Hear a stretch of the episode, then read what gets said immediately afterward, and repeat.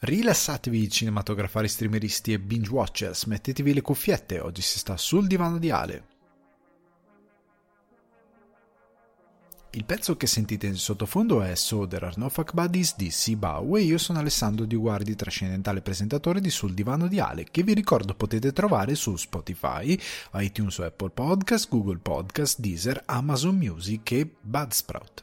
Se volete supportare Sul Divano di Ale le mire di espansione per un giardino zen migliore, potete farlo offrendomi un cappuccino su Buy Me Coffee slash Sul Divano di Ale. In questa puntata di Sul Divano di Ale dobbiamo inevitabilmente tirare le somme sui 94esimi Academy Awards, uno show televisivo sotto la mediocrità e un premio tornato alle sue peggiori vanità e vacuità. Parliamo delle statuette, di chi è mancato e della noia di un Academy che copia il vicino di banco. Questa settimana ci siamo svegliati con la brutta notizia del ritiro dalle scene di Bruce Willis. Ci tengo a parlarvi dell'attore cercando di rendere un giusto tributo alla sua carriera. Venendo invece alle recensioni vi parlo di Assassinio sul Nilo, il nuovo e tanto atteso adattamento del giallo di Agatha Christie è arrivato su Disney Plus, convincendomi che era meglio Hallmark Channel o Lady Channel vi porto una bella anteprima con Come On, Come On, film di Mike Mills con Joaquin Phoenix che costruendo una sorta di Manhattan dell'infanzia ci fa scoprire i bambini, i loro pensieri sul presente e le paure sul futuro. Chiudo la puntata con Apollo 10 e mezzo, il film Netflix di Richard Linklater che a modo suo ci racconta la sua infanzia spaziale. Chiacchiere, domande e argomenti frizzantini vi aspettano in questa puntata di Sul Divano di Ale. Ragazzi, bentornati o bentrovati sul divano di Ale. Anche questa settimana sono super contento di avervi qui con me.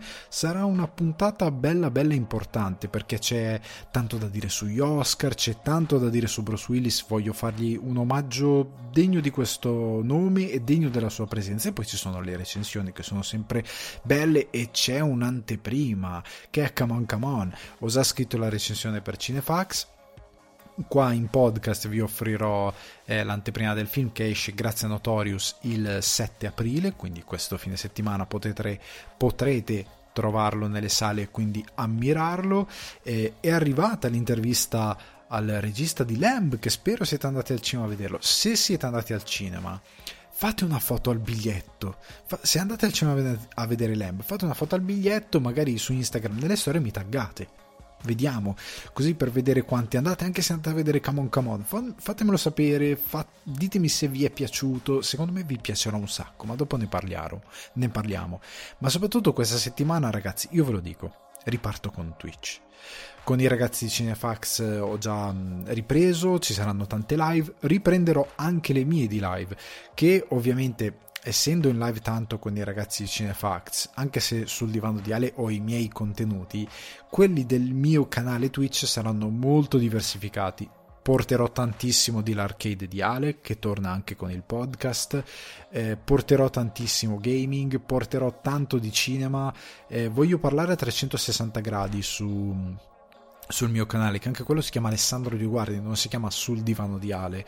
Eh, però ecco appunto per questa ragione voglio portare tutto su Twitch, voglio diversificare, quindi qualsiasi cosa sia la vostra area di interesse, magari parlerò anche ecco di fumetti, c'è um, il nuovo fumetto di Corto Maltese, probabilmente ne parlerò in live.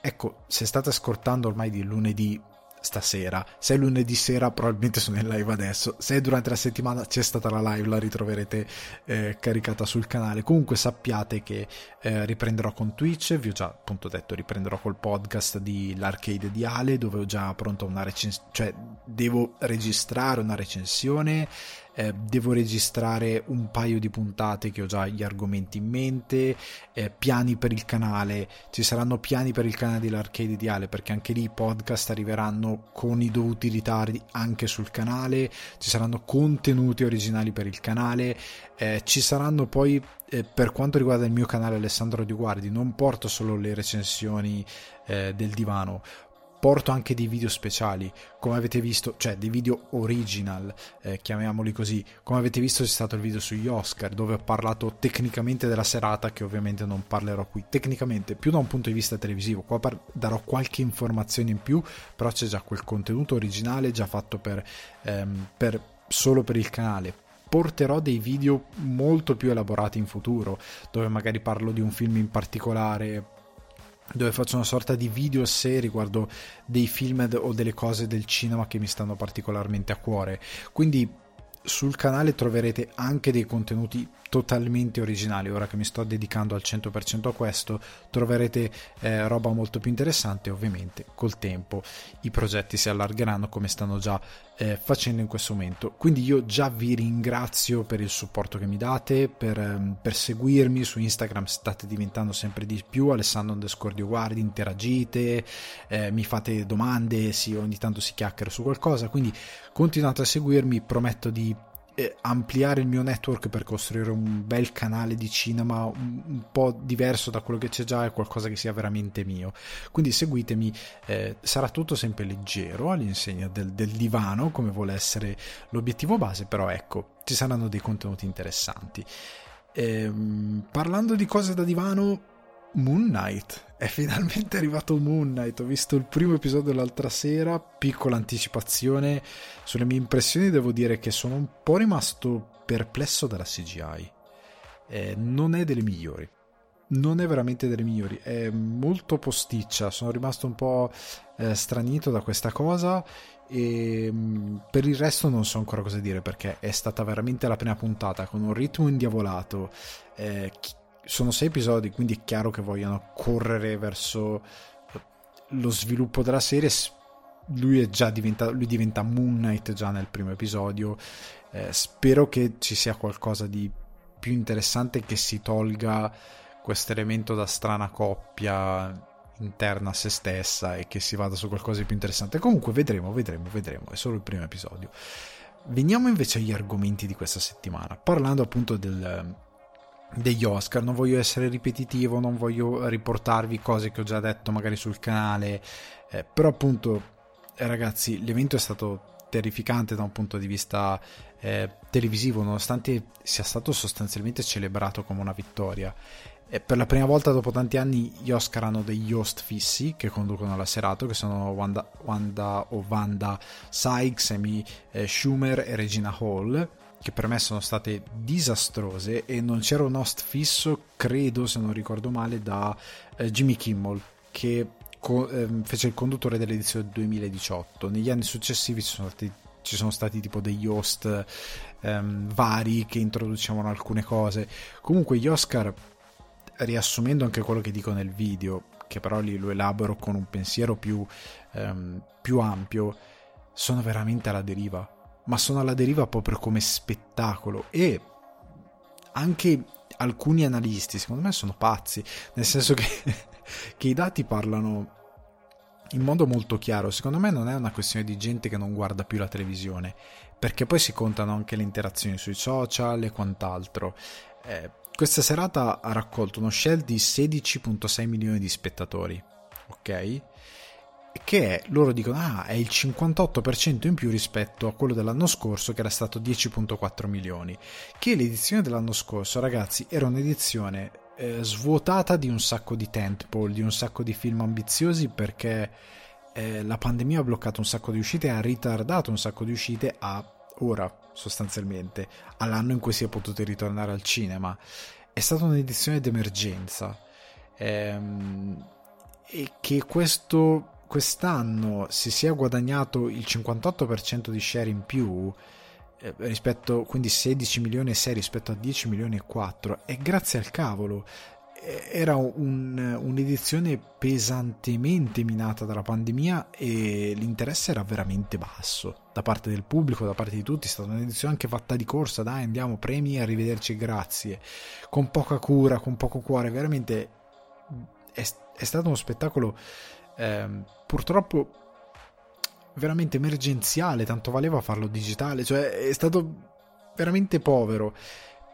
Il fatto che l'edizione 2022 sia negli Stati Uniti attualmente il secondo show più seguito dopo il Super Bowl non è una vittoria, cioè una vittoria molto relativa, perché se guardiamo i dati, eh, appunto l'edizione del 2018, quella di Jimmy Kimmel, che fu ritenuta un fallimento e che fece pensare all'Academy dire ok, niente Kimmel, niente host, cambiamo tutto, aveva fatto 26 milioni e 6 di spettatori, cioè più di 10 milioni di quella di quest'anno, più di 10 milioni di spettatori in più.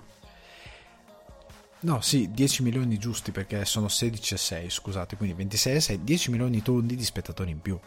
Quella del 2019 erano 29 e 6, cioè, quindi Kimmel non è che aveva perso così tanto, non era così un disastro. Certo, se si va indietro ehm, al 2020, ad esempio, l'edizione del 2020 eh, 23 milioni e 6 quindi non è che dopo Kimmel sono state prese delle grandi decisioni che ha detto eh adesso sì è andato re- relativamente a scendere dopo quella del 2019 è andato molto a scendere se andiamo ancora più indietro, 2016 e 2017, mm, avevano fatto rispettivamente 34,4 milioni e 32,9 milioni. Qua andiamo quasi 20 milioni di spettatori in più a quella di quest'anno. È tanto, è tanto perdere 20 milioni di spettatori dal 2016 al 2022. In sei anni ti sei bruciato tutti questi spettatori, 20 milioni di spettatori, vuol dire che la tua serata non funziona, vuol dire che come proponi il premio non funziona. È inutile risparmiare qualche minuto registrando prima alcuni premi e mandandoli. Non ha veramente. non c'è veramente del senso in quella cosa. Se non hai una direzione artistica adeguata con degli host che guidano tutta la serata e che si prendono eh, sulle spalle, io nel video che ho fatto per YouTube dicevo chiedete scusa a Amadeus perché serve qua un direttore artistico. Che, no, che, ovviamente non fa le nomination, contrariamente a Sanremo dove sceglie i cantanti, ma un direttore artistico che con quello che gli viene dato in mano guida la serata che si prende l'accollo di presentare le categorie insieme agli attori che partecipano alla serata, magari di guidarli, magari facendo delle prove, eh, magari eh, dando un tono alla serata. Se deve durare 4 ore questa serata, che duri 4 ore di intrattenimento, che cambi, cioè, porca miseria, eh, che diventi un evento per il cinema. Cioè, questo che io dico, che gli Oscar diventino un evento per il cinema ma seriamente, ehm, non lo so, provate a mettere dei trailer esclusivi di roba che deve uscire. Trasformatelo in un momento per celebrare. Eh, tanto visto che vi state premiando da soli, tanto vale cogliere la palla al balzo e sfruttare l'industria al 100%. Create hype per qualcosa. Cioè, gli Oscar quest'anno verrà presentato per dire il trailer del del prossimo film di XY, di Mission Impossible, di Top Gun e ci sarà ospite Tom Cruise a presentarlo. Sarà...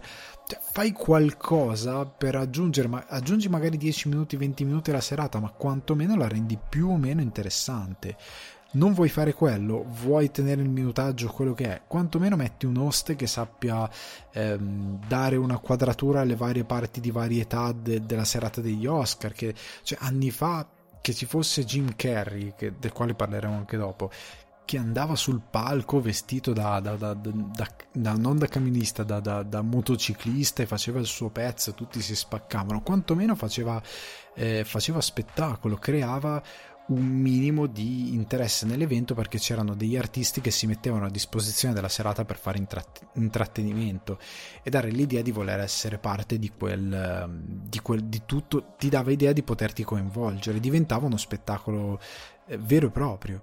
E questa edizione è stata disastrosa perché è brutta artisticamente per il cinema, è brutta artisticamente per quanto riguarda l'intrattenimento e non è, cioè il punto è che io ho, credo, anche per come è andata l'edizione di quest'anno, che l'Academy si sia convinta che l'anno scorso avere Nomadland il premio, avere Minari o Minari, non ricordo mai l'accento, perdonatemi, eh, avere questi film un po' più eh, impegnati rispetto a edizioni in cui agli Oscar vinceva Braveheart, eh, Balla coi lupi, o dei film un po' più magari Il Gladiatore, dei film colossal di grosso intrattenimento, dei tentpole o comunque eh, dei film molto più pop, probabilmente io credo che loro eh, abbiano detto che no, negli ultimi anni siamo andati troppo su qualcosa di, di, impegnato, e sto parlando dell'Academy che poi sono 2 miliardi di membri, però poi qualcuno fa le nomination. Sta di fatto che ehm, sostanzialmente io credo che in generale Hollywood, che comunque eh, sì, non si mettono tutti d'accordo, ma è un organismo, un ambiente che si autoregola, come tutti gli ambienti che si autoregolano,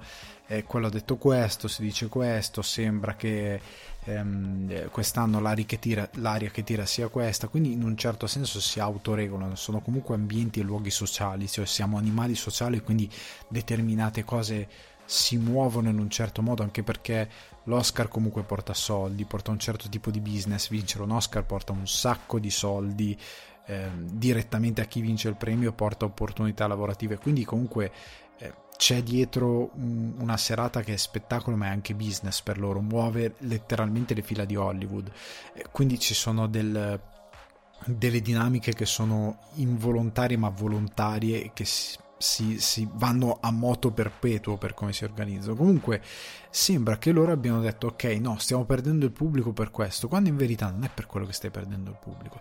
Stai perdendo il pubblico perché non riesci più a comunicare col pubblico e il fatto che ehm, tu abbia poi anche a un certo punto escluso dei film che in altre edizioni ci sarebbero stati, si parla di Pig, The French Dispatch. L'esclusione di The French Dispatch per me è totalmente follia, come Last Night in Saw, come Last Duel. Io The Last Duel non l'ho ancora visto.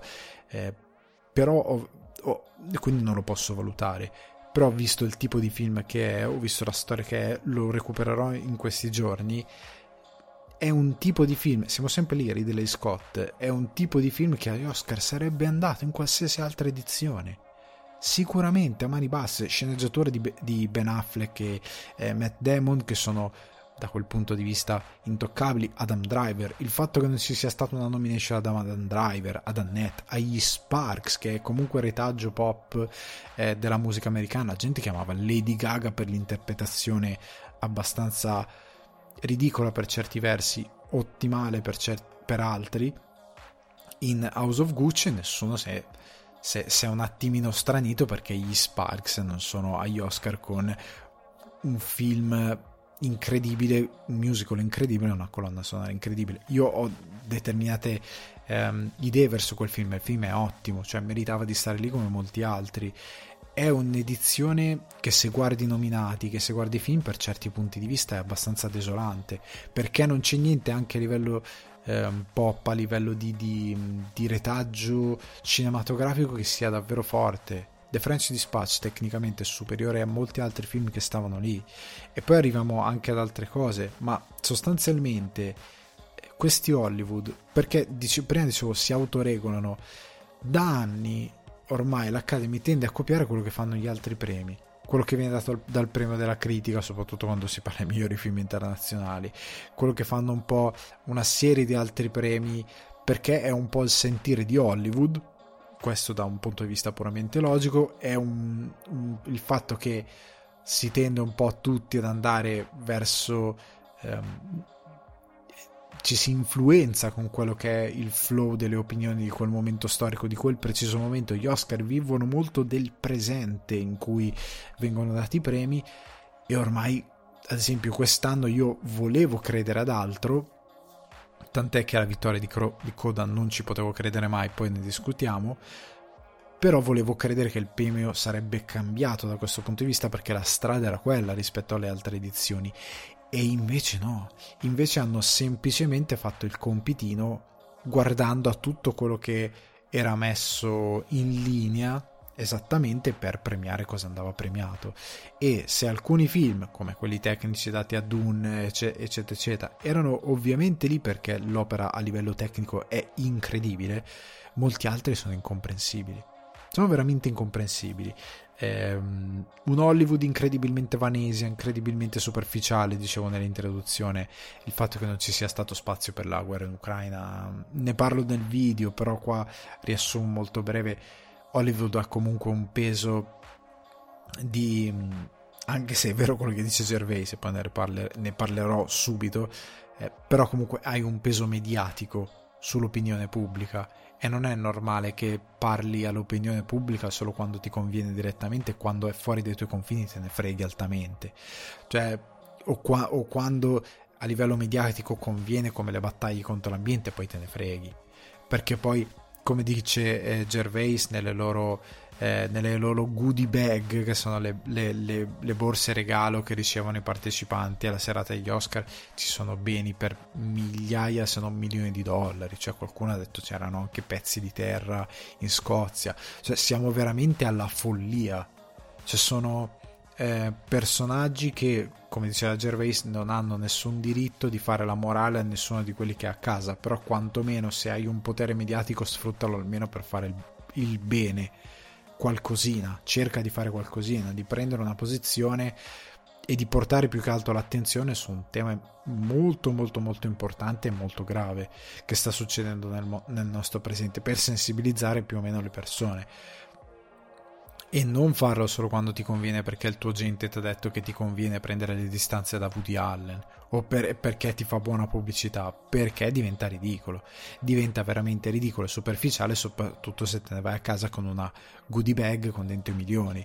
Cioè con Timothée Chalamet che è un ottimo attore, ma secondo me come persona non deve essere il massimo eh, considerando per di- determinate scelte che ha preso, considerando che era vestito come Jimmy Tart in um, Ted Lasso senza maglietta, cioè eh, io quando ho visto che è arrivato vestito come Jimmy Tart ho iniziato a, a ridere tantissimo perché non ti puoi presentare in un modo così coatto, è, è, sta- è, è tutto veramente folle, venendo a un messaggio di puramente eh, non, non, sociale ma ehm, pop, quindi di relazione con il pubblico, nessuno può relazionarsi a questa gente perché tal- il divario è talmente alto, se ancora di più tra noi e loro, che è diventata follia. È diventata veramente follia eh, Ricky Gervais ha detto Gervais non gli daranno mai la conduzione di un Oscar perché li fa a pezzi dal primo minuto all'ultimo. E quando gli hanno chiesto su Twitter un utente gli ha chiesto come avresti introdotto gli Oscar? Lui ha risposto quanto segue. L'avevo pubblicato anche sul profilo ma per chi non mi segue su Instagram e magari o si è perso il post lo rileggo qui. Eh, lui ha risposto comincerei dicendo ciao. Ehm, spero eh, questa serata aiuti a sollevare il morale a tutte quelle persone ordinarie che guardano da casa. Se, soprattutto se siete, soprattutto se siete disoccupati, per esempio, ehm, per, per, sollevatevi lo spirito eh, dal fatto che anche se aveste un, un lavoro, il vostro salario probabilmente non riuscirebbe mai a essere tanto quanto il valore di quello che c'è eh, nelle goodie bag degli attori. Eh, sono orgoglioso di comunicare che eh, l'Oscar di quest'anno è il più ehm, diverso e progressista. Eh, guardo alla gente mm, in sala, c'è da qualsiasi eh, eh, walk of life, che vuol dire semplicemente da qualsiasi ehm, esperienza di vita, diciamo così, eh, ogni demografico, quindi ogni ehm, provenienza sotto il sole, eccetto le persone povere, ovviamente, che si fottano. Questo è come Gervais avrebbe introdotto, perché ovviamente il punto è sempre quello, eh, tu non ti puoi eh, permettere di moralizzare con gente che fa la candela alla vagina, con gente che dice nelle interviste che non si lava perché con gente che fa delle dichiarazioni senza senso in continuazione ogni volta che apre bocca e che chiaramente ha un livello di preparazione culturale sotto zero, cioè ma veramente sotto zero. Io prima dicevo quantomeno sfrutta la tua eh, influenza mediatica per fare qualcosa di buono, come fare pubblicità a una buona causa, come o comunque mandare un messaggio positivo verso qualcosa di orribile che sta accadendo, ma non permetterti mai più di fare un'edizione come quella di quest'anno perché è uno schiaffo a chiunque li sta guardando. Non siamo più... Ehm, oddio, siamo ancora una società vanesia che si ammazza per per chi sta su Instagram, da quando sono a Milano, una cosa che ho notato di più è che ogni volta che vado a City Life a fare un giro c'è qualcuno che dice ma la casa della Ferragni è lì, cioè è, è, siamo alla follia, siamo all'estremo della follia per certe cose, però sotto molti altri punti di vista non dovremmo davvero farci... Eh, non, non, è più il tempo per farci contagiare da certi, ehm, da certi comportamenti, da, certi, da un certo tipo di star system, però non possiamo neanche guardare uno spettacolo e vedere della gente che seriamente è distaccata talmente tanto dal, da, da, quello che succede tutti i giorni da essere eh, irriconoscibile, cioè da parlare di cose che per noi non hanno alcun senso. ed è stata così ehm, questa serata degli Oscar, ma a livello artistico è stata anche peggiore, è stata tragica perché per me la vittoria, come dicevo prima, considerando, mettendo le mani avanti, sapendo che comunque eh, siamo eh, di fronte a un premio che premia il presente, che premia l'adesso, che non dà molta valenza tante volte al valore artistico. E si è visto anche con Parasite, ad esempio. Magari c'era una volta Hollywood, poteva vincere un Oscar. Era il momento giusto, però hanno dato tutto a Parasite perché era il momento di farlo. Con ragione sotto certi punti di vista, perché Parasite è un film meraviglioso e veramente realizzato da un regista con un talento gigantesco ma alcuni premi era giusto darli magari a Tarantino che ha fatto uno dei suoi capolavori ed è un capolavoro di Hollywood, dedicato a Hollywood e non è possibile che non abbia portato a casa una statuetta tipo come miglior regia. È, ehm, è stato abbastanza truce, però un po' meno. Quest'anno ancora peggio, perché Coda è veramente un film come detto nella recensione, dimenticabilissimo. Tra qualche giorno se lo saranno scoldato tutti. Probabilmente la gente se l'è scaldata già adesso. Se qualcuno l'ha visto su Apple TV Plus mesi fa, quando è stato caricato, probabilmente se l'ha scordato.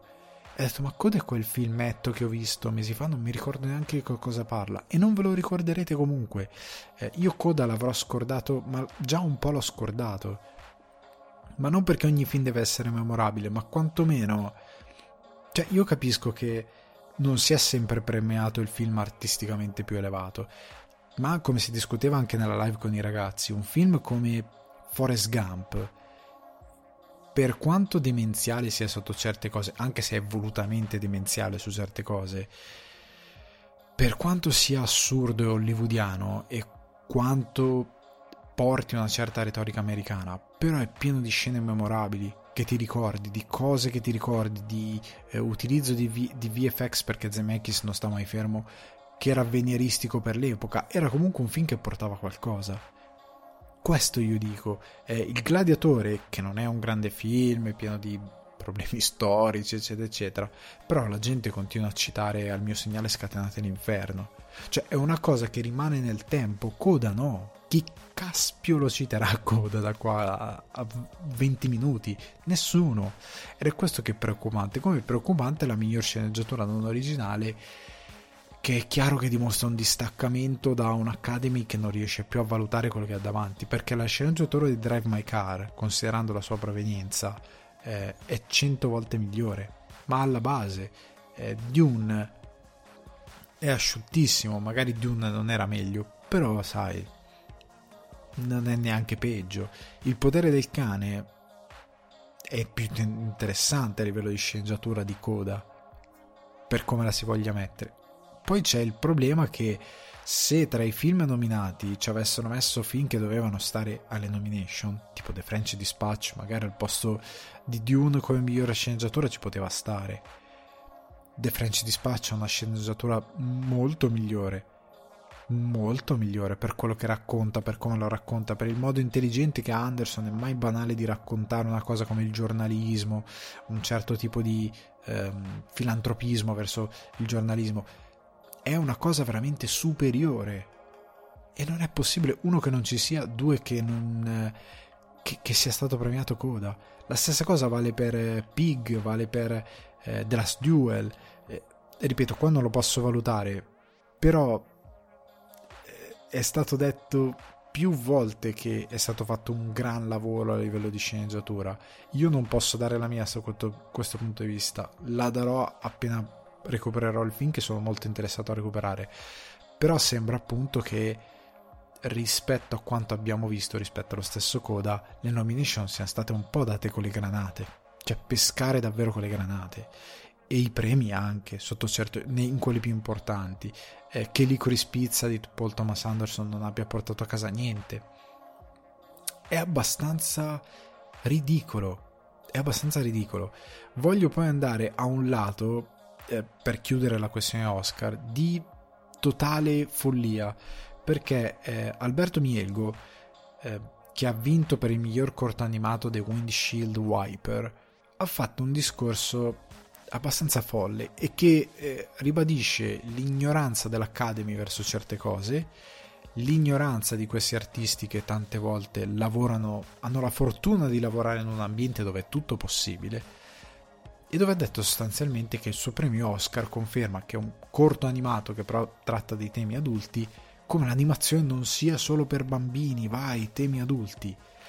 Allora, ad Alberto Mielgo gli dobbiamo il fatto che ha sviluppato una tecnica d'animazione che era nel suo corto in lavorazione da diversi anni e che ha finito solo recentemente e che ha portato in Sony per sviluppare Spider-Verse, il cartone animato, gli dobbiamo a lui questa bellissima eh, intuizione tecnica rivoluzione tecnica e gliene siamo grati. Ma quello che lui dice è sbagliatissimo.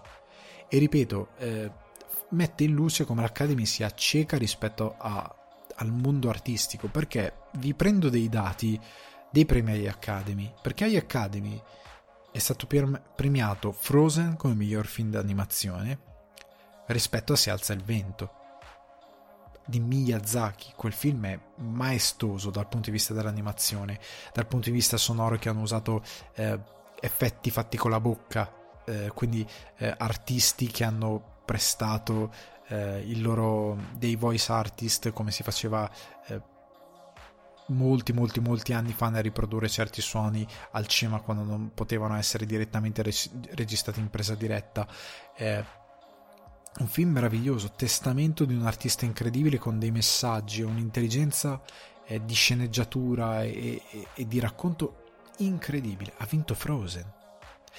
Eh, la storia della principessa splendente di Takata ha vinto Big Hero 6. Il castello errante di Aul ha perso e ha vinto Wallace and Gromit e la maledizione del coniglio mannaro. Io li amo quelli della Hardman sono bravissimi, i loro cartoni sono stupendi, me li riguardo spesso. Anche La maledizione del coniglio mannaro è un bellissimo cartone animato.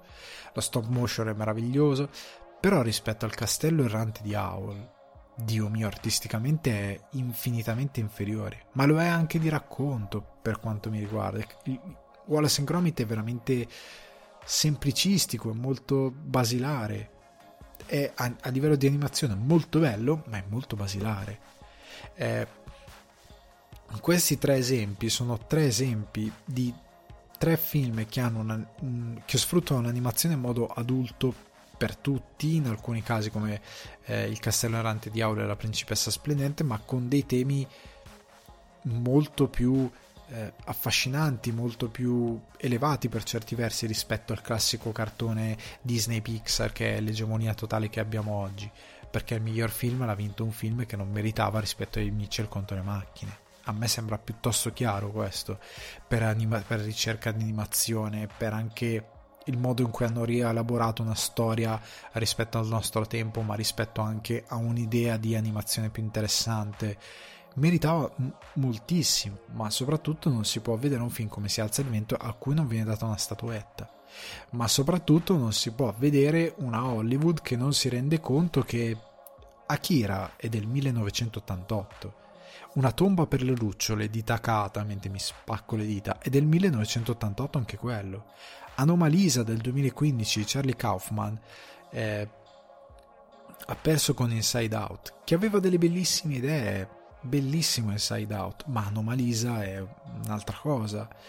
E soprattutto è un film adulto ed è realizzato tramite una tecnica d'animazione.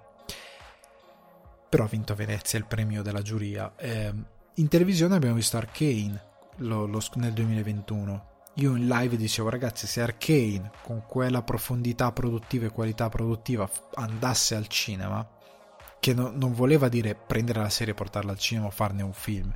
Io dico se quella qualità produttiva di, di eh, proprio di produzione del, del dell'animazione, eh, dei fondali, l'attenzione alle coreografie anche che hanno impiegato de- dei combattimenti o semplicemente eh, tutto quello che riguarda la scrittura, se andasse al cinema una cosa di questo tipo con quell'attenzione produttiva, ma ciao la Disney! Ma ciao tanto. E questa è animazione ed è su Netflix, non è su una piattaforma di quarto ordine, eh, non lo so, ungherese che hanno visto 20 persone, è su Netflix, è stato uno dei prodotti punta del 2021 ed è eh, figlio di una delle IP videoludiche più famose al mondo, Arcane è stato visto in tutto il mondo. Non puoi venirti fuori finalmente l'animazione adulta, ah ecco l'animazione può essere anche adulta con gente delirante della stampa che ti dà anche corda. Non è possibile, non è possibile soprattutto che sempre Netflix c'è Bojack Horseman. Non è possibile.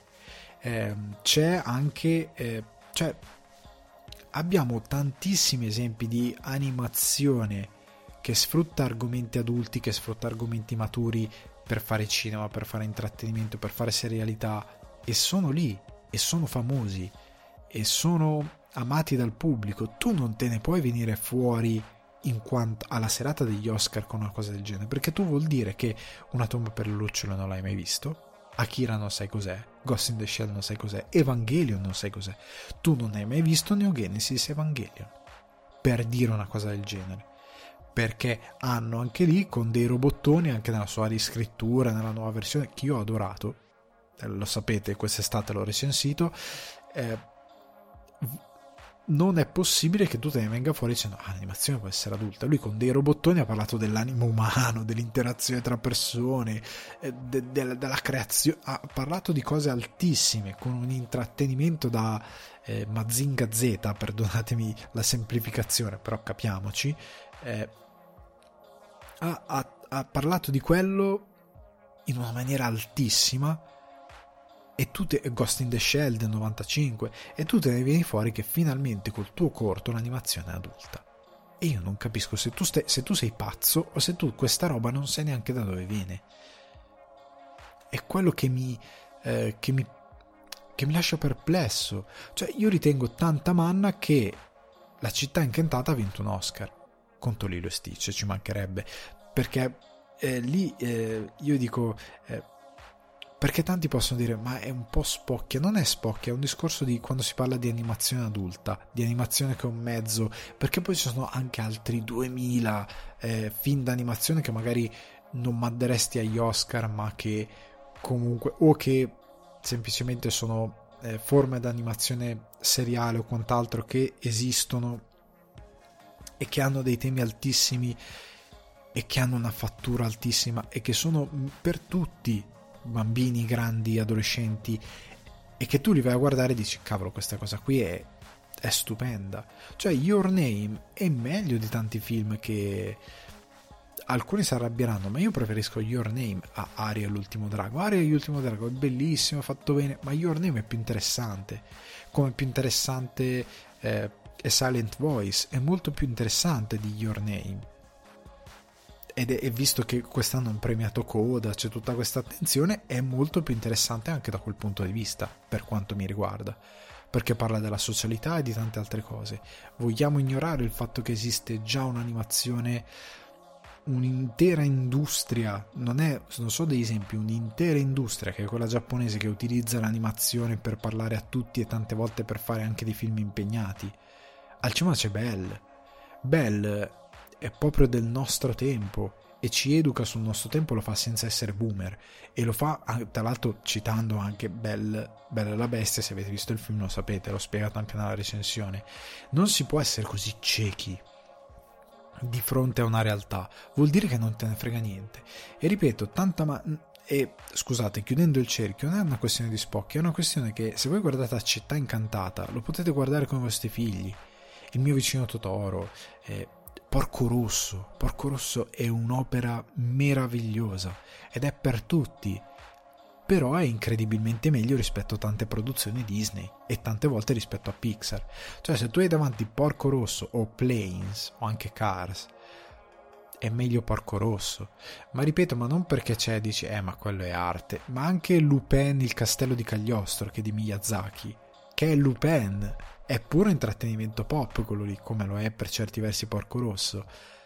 Però artisticamente non puoi dire no, no, ma cioè Ariel l'ultimo drago, no, è meglio Lupin il castello di Cagliostro, come è meglio eh, la principessa Mononoke. La principessa Mononoke, considerando anche dei temi che sono parte della cultura giapponese alla base, ma che oggi sono incredibilmente importanti, quindi il rapporto uomo-natura e certe cose, evoluzione dell'uomo, come può essere pericolosa per l'animo dell'uomo stesso e anche per il suo rapporto con eh, se stesso e la natura di conseguenza.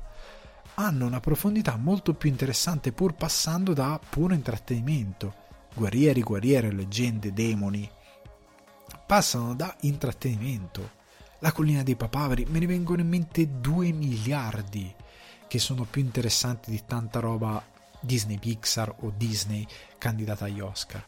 E che tante volte vince e che tante volte gente dice eh no, animazione di un certo livello, piano, ok? Perché sembra che eh, un, tutta un'enorme branca dell'animazione venga totalmente ignorata. E questo non va bene perché è sintomo ancora di una volta di una Hollywood che si mette al centro del mondo e oltre a me non esiste niente. Ed è preoccupante, oltre che patologico, è veramente preoccupante. E chiudo ehm, con la cosa di Will Smith più che altro anche da una domanda che mi viene da voi, perché io non ne voglio parlare troppo, l'ho già detto il mio pensiero. Ehm, è una roba vile, una roba vigliacca, oltre ad essere una coattata da, da veramente inconcepibile che ti mette a urlare in quella maniera lì.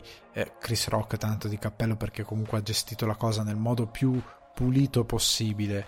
Eh, però sta di fatto che quella cosa lì è ovvio che va punita perché il messaggio di schiaffeggiare un performer, un comico che si sta esibendo su un palco e che sta facendo intrattenimento è terrificante il messaggio che mandi, è veramente terrificante, soprattutto se anche tu sei un... cioè Will Smith lavora nel mondo dello spettacolo.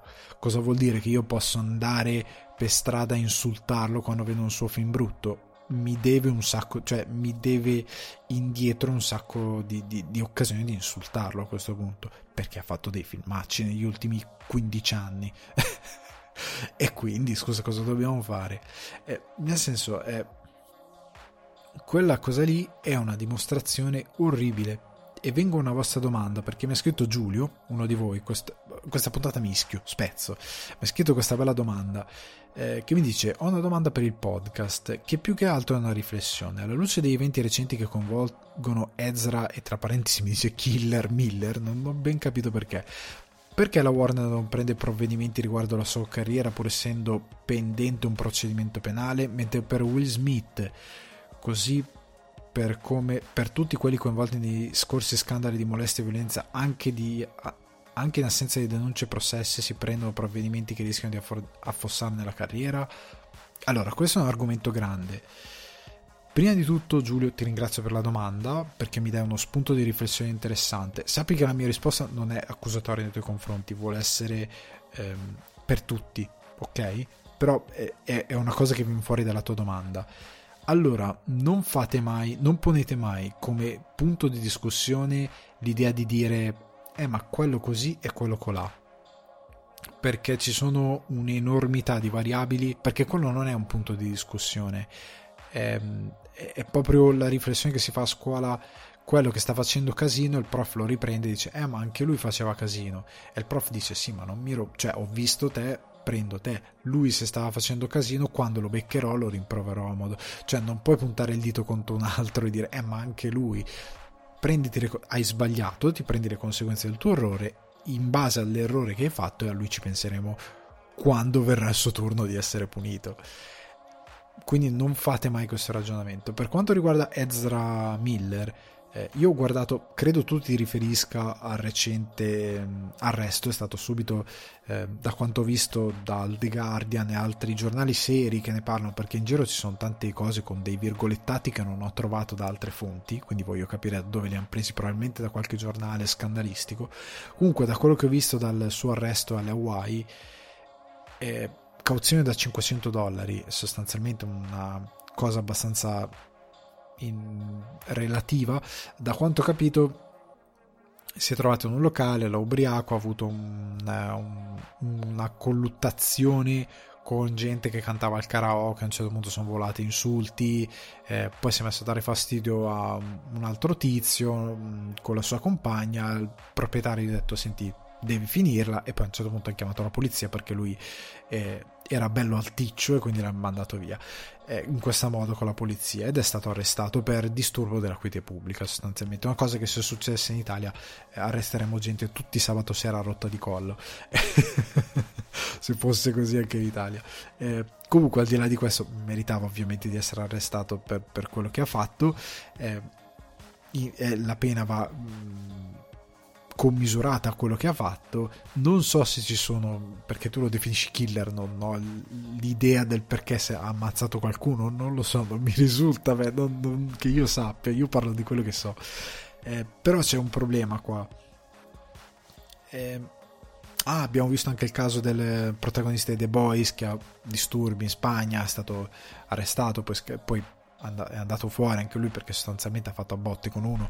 Eh, comunque, al di là di quello che è questa, questa situazione, la Warner non può cambiare la carriera di Ezra Miller. Cioè non possiamo vivere in un mondo dove se, se io faccio determinate cose arriva lui non è un impiegato della Warner, lui è un attore che collabora con XYZ. Se guardiamo la sua carriera capiamo che evidentemente non ha un grandioso carattere perché non collabora con tantissima gente. Per ora sta con la Warner perché è Flash e quindi è incastrato in questo ruolo e evidentemente vogliono continuarlo ad usare. Però a questo punto la Warner cosa dovrebbe fare? Cioè a meno che non viene qualcosa fuori qualcosa di effettivamente pesante magari cioè, tu lo chiami killer, io non so perché io so solo che ha litigato con gente in un bar uh, alle Hawaii, quindi non, non, so bene che cosa ci sia di grave di più. Certo, è un comportamento da, da, da punire, però diciamo che da qui a distruggergli la carriera, non lo so, se ha fatto qualcosa di peggio che, che non so, certo ehm, dipende da quanto è grave è giusto che venga punito, però a questo punto se vogliamo dire perché quello no, eh, Robert Downey Jr. ha passato tutta la sua gioventù a fare cose ben peggiori da disturbare qualcuno in un bar e um, comunque è stato riabilitato, c'è possibilità per essere riabilitato anche per Ezra Miller se a un certo punto si dà una calmata dopo questa cosa che ha fatto per quello che ne so. Per quanto riguarda Will Smith è molto grave perché siamo agli Oscar, siamo in una cerimonia che, una sua, mm, che deve rappresentare un'intera industria. Lui si è macchiato del fatto di dover schiaffeggiare un performer, di usare una violenza fisica su un performer per una battuta. Che bello o brutta che sia, tu non ti puoi permettere di fare quella cosa e non ti puoi permettere di in diretta televisiva metterti a urlare parolacce, minacce, non lo puoi fare. Non siamo nel Far West, quella cosa lì è intollerabile ed è giusto che venga punito. Eh, considerando anche che questa è una mia personale opinione, lui magari viene punito adesso, però siamo sicuri che tra qualche anno lui verrà fuori di nuovo a piangere le interviste perché ha già detto ah sono un uomo, sono un lavoro in corso, hai 50 anni Will Smith, lavoro in corso cosa? Siamo, sono un lavoro in corso, ehm, devo cambiare, è imperdonabile quello che ho fatto, ci mancherebbe. Poi si è dimesso lui stesso dall'Academy prima che lo cacciassero. Eh, di, ci sono tante cose che sono il tuo pubblicista che ti dice cosa dire, eh, ci sono tante cose che probabilmente sono anche sue. Eh, non dico che sia imperdonabile nel senso che non deve lavorare mai più, ma deve seriamente rivalutare come si comporta come persona perché ci sono t- tante altre cose che stanno venendo fuori che non vanno bene. Poi se lui vuole continuare così, continui così. Però ragazzi, un set, un la- il lavoro cinematografico, ragazzi, collaborare con delle persone insostenibili. Guardate Edward Norton.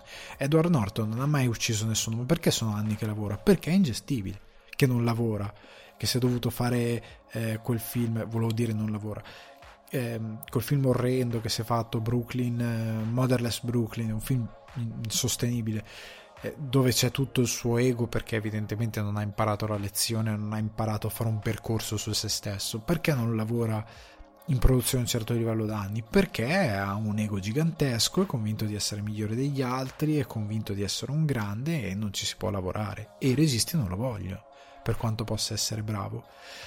Will Smith è la stessa cosa, vuoi rimanere in un ambiente collaborativo? Perché ragazzi è come se voi vi portaste a lavoro 8 ore al giorno gente che eh, vi tratta male, che crea problemi, che crea ritardi. Eh, io capisco che in alcuni settori queste cose viene perdonata, però in molti settori, soprattutto fuori dall'Italia, certi comportamenti non vengono perdonati, cioè hanno una tolleranza molto bassa, nel senso che se sei un sociopatico a un certo punto anche basta, perché le altre persone hanno diritto di lavorare in modo sereno. E a Hollywood, un ambiente dove fare questo lavoro è un enorme privilegio e una fortuna, io perché mi devo caricare sulla produzione un attore che, come in questo caso, è molto mediocre, per non dire scarso, e che pure mi crea anche problemi, e che lo invito alla serata agli Oscar per da schiaffi la gente a 50 anni, non ne ha 20. Questo è un grosso problema. Quindi Hollywood per tante cose si autoregola. Il problema che poi mi sottolinei, in alcuni casi ci sono eh, persone senza provvedimenti penali e quant'altro che vengono estromessi. Questo è un grosso problema di Hollywood. Torniamo a Ricky Gervais. Voi non siete stati a scuola meno di Greta Thunberg, non mi moralizzate. Qui è la stessa cosa. Eh, loro tante volte hanno delle overreaction perché pubblicamente devono prendere determinate posizioni, come Timothée Chalamet che ha chiaramente detto che lui ha droppato Woody Allen perché il suo agente gli ha detto di fare così e lui ha fatto così è un comportamento che fa schifo. Se io fossi un regista, piuttosto che chiamare Chalamet, non faccio niente perché non ce lo voglio avere. Può essere, può essere il suo momento, quanto vuole. Ne parliamo tra qualche anno se sarà ancora il suo momento. Comunque, può essere quello che volete, ma se, ti compo- se umanamente fai schifo, a me non mi interessa averti. Eh, comunque, eh, ci sono tanti registi come appunto Allen o altri che vengono estromessi partendo da chiacchiericci, partendo da una sorta di uso un termine magari sbagliato un po' troppo forte, giustizialismo che non ha alcun senso, gli americani vanno tante volte full steam su determinate cose per una questione di apparenza. È sbagliato? Assolutamente sì. L'estromissione di Woody Allen da, tanti, da un certo tipo di ambiente è sbagliatissima, l'estromissione di altri personaggi da un certo tipo di ambiente per cose che non dipendono da loro, per cose che non hanno avuto un processo, l'idea di utilizzare i forconi è sbagliatissima è veramente sbagliata e probabilmente tra qualche anno tanti faranno ammenda, se ne pentiranno, succederanno determinate cose.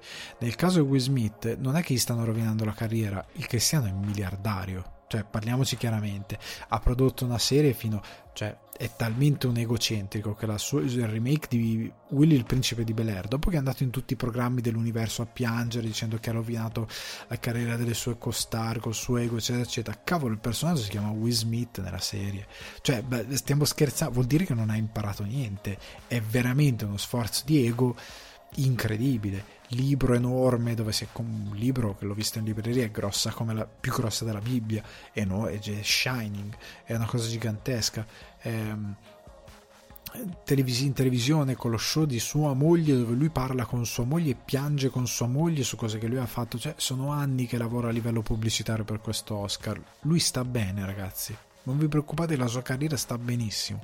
E come dicevo prima, anticipavo prima, io sono convinto che se anche gli tolgono l'Oscar, il suo pubblicitario, suo pubblicista, la sua agenzia stampa, non vi preoccupate che gli fa fare lo stesso lavoro che ha fatto negli ultimi quattro anni.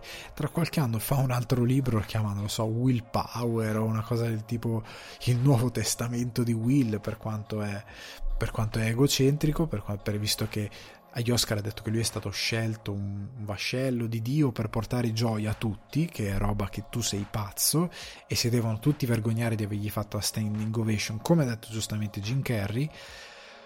Tra qualche anno lui ritorna sulla cresta dell'onda se si gioca bene le sue carte. Ah, si è pentito, badabide, badabà. Bojack Horseman, l'abbiamo visto tutti, ci ha insegnato che funziona così cioè, funziona pa- palesemente così. Sarà per quello che Hollywood non piace quello show.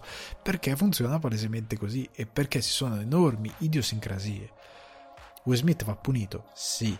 Ci sono altri che vanno puniti? Sì. Ezra Miller, il, ca- suo caso è diverso, cioè Warner non può dire tu da domani non lavori mai più. Possono dire noi da ora in poi cessiamo il tuo rapporto lavorativo con te qualora la situazione fosse grave davvero. Ma se non reputano una situazione grave davvero, cioè questo ha fatto una rissa in un bar, è stato arrestato 500 dollari di cauzione, è uscito, gli, gli, gli, verrà detto, oh, te ti devi riprendere però, devi, devi essere un cristiano normale perché non puoi andare avanti così probabilmente faranno un percorso di questo tipo, probabilmente lui dovrà fare un certo percorso, però non lo possiamo mettere in croce per questa cosa, perché per quanto grave sia, almeno la Warner non può, eh, meglio può farlo, però è, è, non so che però non so quanto possa servire questa cosa. Certo, ora tutti i PR della Warner si vorranno, cioè cavolo, sei un supereroe, se Flash fa una rissa in un bar a Honolulu ti fai arrestare, ma ti sembrava il caso. È chiaro che loro saranno incazzatissimi per questa cosa, però cercheranno di lavorarci in qualche modo. Starà a lui rivedere la sua immagine, ripeto, non è in tantissime produzioni. È coincidenza con la Warner in quella di eh, Animali Fantastici e qua con la DC, però poi cosa fa Ezra Miller di tanto poca roba. Ci sarà una ragione? È una specie di Edward Norton anche lui? Non lo sappiamo. Probabilmente sì, magari, o magari semplicemente matto. Però ecco ragazzi, cerchiamo di valutare le cose caso per caso. Hollywood in tante cose sbaglia, è vanesia, l'ho già detto, ne abbiamo già parlato ampiamente. In tante cose ci sono dei limiti. Allora ragazzi, veniamo invece a un argomento eh, che mi ha intristito tanti, tantissimo questa settimana, ovvero eh, la diagnosi annunciata dalla famiglia di afasia per Bruce Willis e quindi il conseguente ritiro dalle scene eh, dell'attore. Eh, leggo il comunicato e poi ne parliamo. Ai fan di Bruce, come famiglia, vogliamo comunicarvi che il nostro amato Bruce ha riscontrato dei problemi di salute causati dall'afasia, una malattia che impatta le sue capacità cognitive. A seguito di questa diagnosi, Bruce Willis ha deciso di lasciare la propria carriera, una scelta molto sofferta per lui. Questa sfida metterà a dura prova la nostra famiglia e per questo apprezziamo il vostro amore, la vostra compassione e il vostro supporto.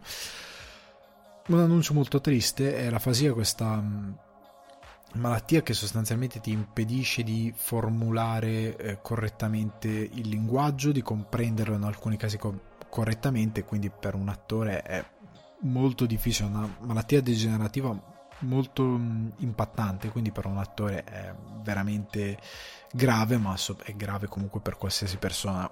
Quindi era chiaro che dovesse smettere. Mi è dispiaciuto un po' questa pornografia che è stata fatta come viene fatta molto spesso dalla stampa, come le LA Times negli Stati Uniti che è andata a cercare tanta gente che dai set ha detto succedeva questo, succedeva quest'altro, in alcuni casi sparava un'arma quando non la doveva sparare o aveva un auricolare perché non ricordava le battute, eh, stati confusionali sul set. Sostanzialmente la verità è che di Bruce Willis ci si preoccupava da diverso tempo, giravano voci ed era il motivo per cui ha fatto solo lo scorso anno 8 film low budget, sono finiti ai razzi, eh, ai razzis, scusate, che poi hanno per fortuna rican- rimangiato, dopo una serie di errori comunicativi orrendi, atroci tutti, hanno finalmente deciso di rimuovere la candidatura.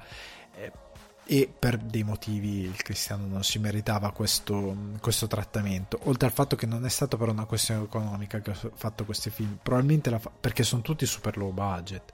Cioè film dove veramente la fee per un attore di questo tipo è alta ma molto relativamente.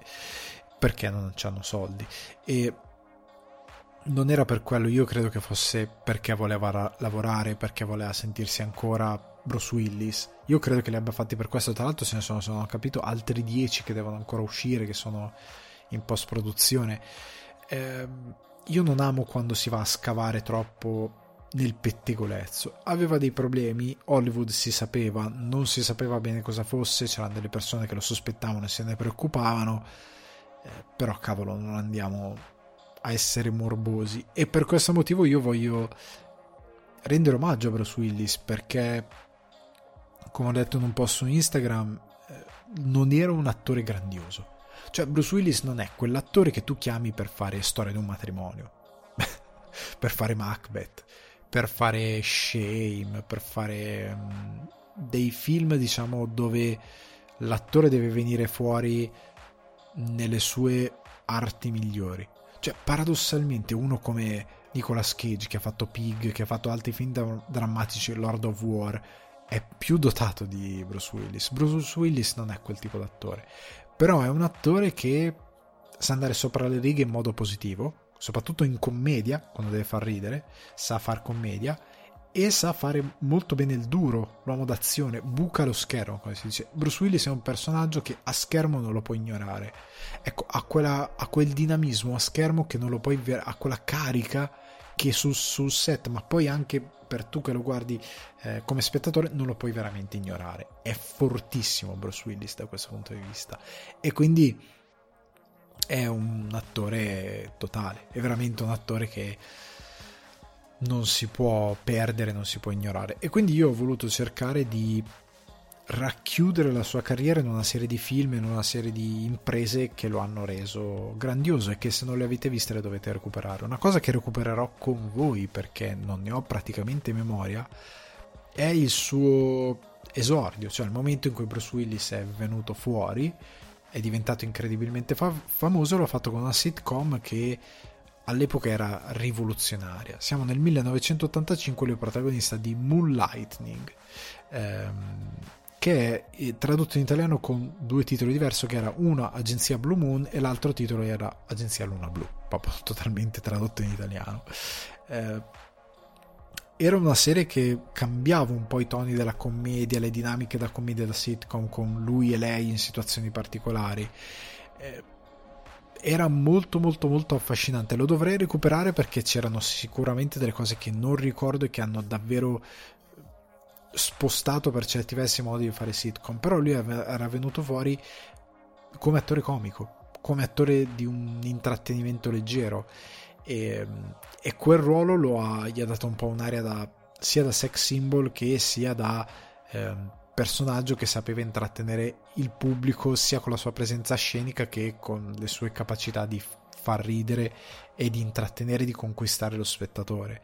E partito dalla televisione, quindi però è diventato davvero mondiale, famoso a livello internazionale ed ha conquistato Hollywood con Die Hard del 1988 di John McTiernan, la regia, ruolo John McClane, i PKA motherfucker, tutti sanno quella linea, anche se eh, nella, nella, versione americana era eh, i PKA poi c'era un cognome, eh, uh, eh, Mr. Tucker, una, una, cosa del genere, se non mi ricordo, adesso non mi ricordo esattamente com'era, comunque era mezza anche ridoppiata, non da Willis, perché in, eh, all'epoca in televisione negli Stati Uniti non si poteva dire la parolaccia e quindi era censurata e, e fa molto ridere questa cosa. Comunque, eh, Die Hard, eh, l'eroe d'azione, cioè Die Hard è una Ecco, Willis è stata una serie di film che hanno definito l'intrattenimento da quel momento in avanti e Die Hard è un film che oltre ad essere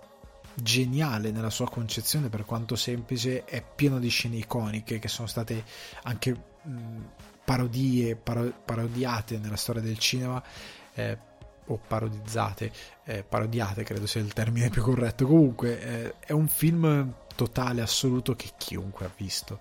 Poi c'è la diatriba se sia un film di Natale o meno un film ambientato a Natale ma di Natale non ha assolutamente niente. Comunque fate conto che è un'opera che funziona talmente tanto nella sua semplicità che ha creato un personaggio eh, così forte come quello di John McClane che poi sì è tratto da, da, un libro Nothing Lasts Forever se non ricordo male il titolo in inglese originale. Eh, in Italia vabbè Die Hard era Trappola di Cristallo. Comunque a me piacciono tutti e tre. Il 2 un po' meno il 3 è quello veramente del, più interessante quelli più moderni. No veramente no. Il 3 è veramente figo. Comunque un personaggio come John McClane è irrinunciabile. Il poliziotto, il detective, un po' eh, non tanto che va contro le regole, ma che un po' quasi da noir, perché è un po' decadente, un po' depresso, co- che sta divorziando, eh, che però è, ha un carattere insopportabile e soprattutto è dai, ai, ai, cattivi, ai criminali dà veramente nervi perché è un poliziotto che ti rompe veramente le balle, ti fa girare perché è fuori di testa ed è una cosa molto bella, è un personaggio archetipico che difficilmente sta, è stato copiato. Ecco, eh, ci hanno provato in tanti, ma non ci riescono molti. Però è una di quelle figure che nel cinema è diventata epica.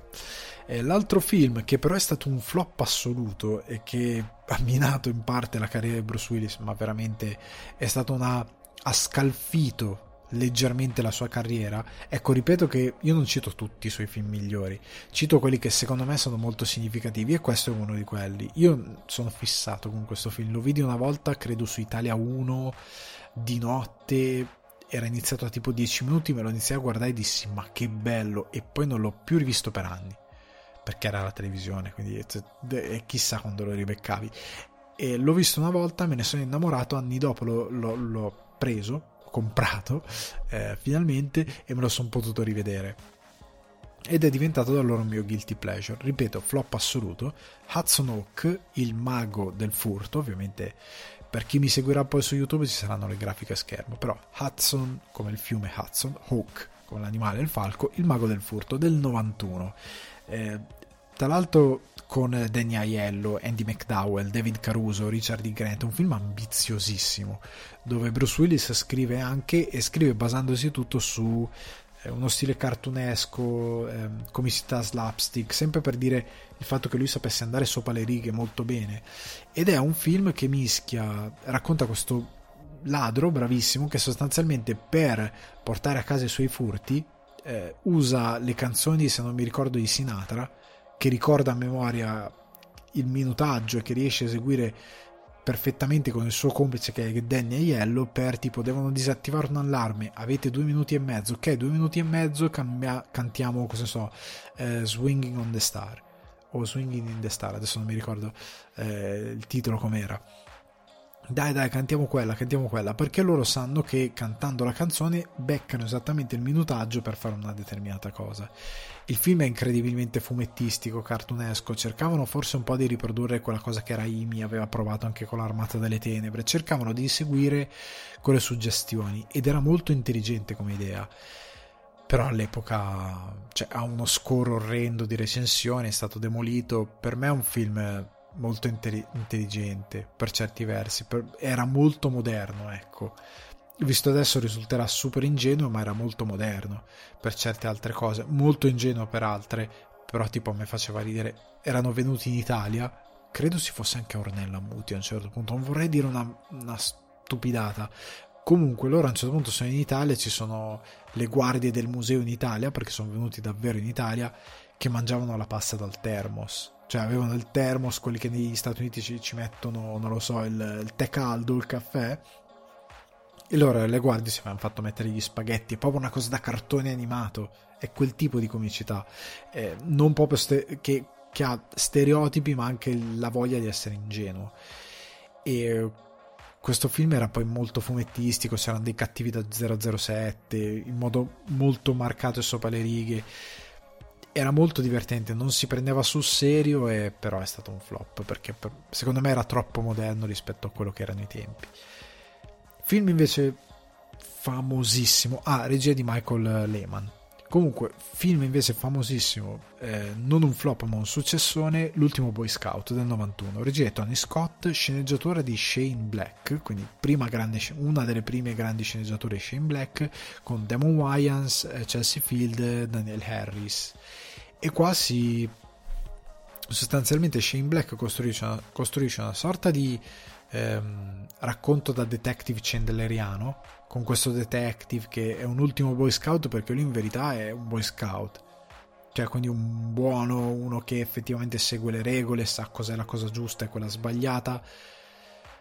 Però la sua moralità lo porta a fare delle cose che non dovrebbe fare nel film ce n'è una che spiega il suo tracollo da personaggio di primo piano a livello di, di come diciamo nel mondo della sicurezza a detective mezzo alcolizzato che sta divorziando dalla moglie anche lì eh, a diventare un, uno scalcinatissimo detective perché lui fa una cosa che è giusta moralmente ma la fa un personaggio molto potente e quindi questa cosa gli costa caro e questo perché è l'ultimo boy scout perché è l'ultimo a fare la cosa giusta in un mondo super corrotto a livello morale ma anche a livello generale. E, ed è la storia di lui che sostanzialmente con questo giocatore, ex giocatore di baseball fallito perché è stato escluso per infortunio, abuso di steroidi e quant'altro, che devono indagare su un caso relativo appunto a una cosa che succede durante una partita di football, interessi, eccetera, eccetera. È mescolare appunto quel racconto noir con la comicità, perché la cosa bella del film è che il film ha beneficia tantissimo della scrittura di Shane Black, beneficia della buona capacità di Tony Scott di saper dirigere le scene d'azione e di saper inquadrare questo tipo di noir. A me Tony Scott per tante cose piaceva, per tante altre no. Eh, comunque sta di fatto che quello, il film brilla più che altro per Shane Black che, Black che mette in bocca a Bruce Willis continuamente delle battute. Il film, seppur non sempre, perché appunto un noir, quindi eh, ha dei momenti in cui si impenna a livello di ritmo e momenti in cui va giù, però nel momento medio del film Bruce Willis ha sempre in bocca delle battute incredibili, il suo personaggio è memorabile, è veramente memorabile, è pieno di scene dove tu dici non ti puoi innamorare di questo personaggio, cioè fa delle cose che sono proprio da, da duro, anche se è un buono lui ammazza come se non ci fossero pazzi come non, non ci fosse domani è un miscuglio tra come i pazzi e come non ci fosse domani come non ci fossero pazzi. Bello. Eh, è mio brevettato. Eh, comunque sta di fatto che lui eh, è quest'idea di eroe molto anni 90 ok? Non è tanto moderna. Però è, è molto figo. Cioè, ci potrebbe stare anche oggi un ultimo Boy Scout. Secondo me, se ve lo guardate, vi divertite. La morte ti fa bella. 92, Robert Zemeckis, Mary Streep, Goldie Hawn. È un film, eh, una commedia con le streghe soprannaturale, appunto commedia. Lui fa questo scienziato che ha scoperto questo siero tipo per l'immortalità, ci sono queste streghe. È molto divertente. Il film fu un successo enorme.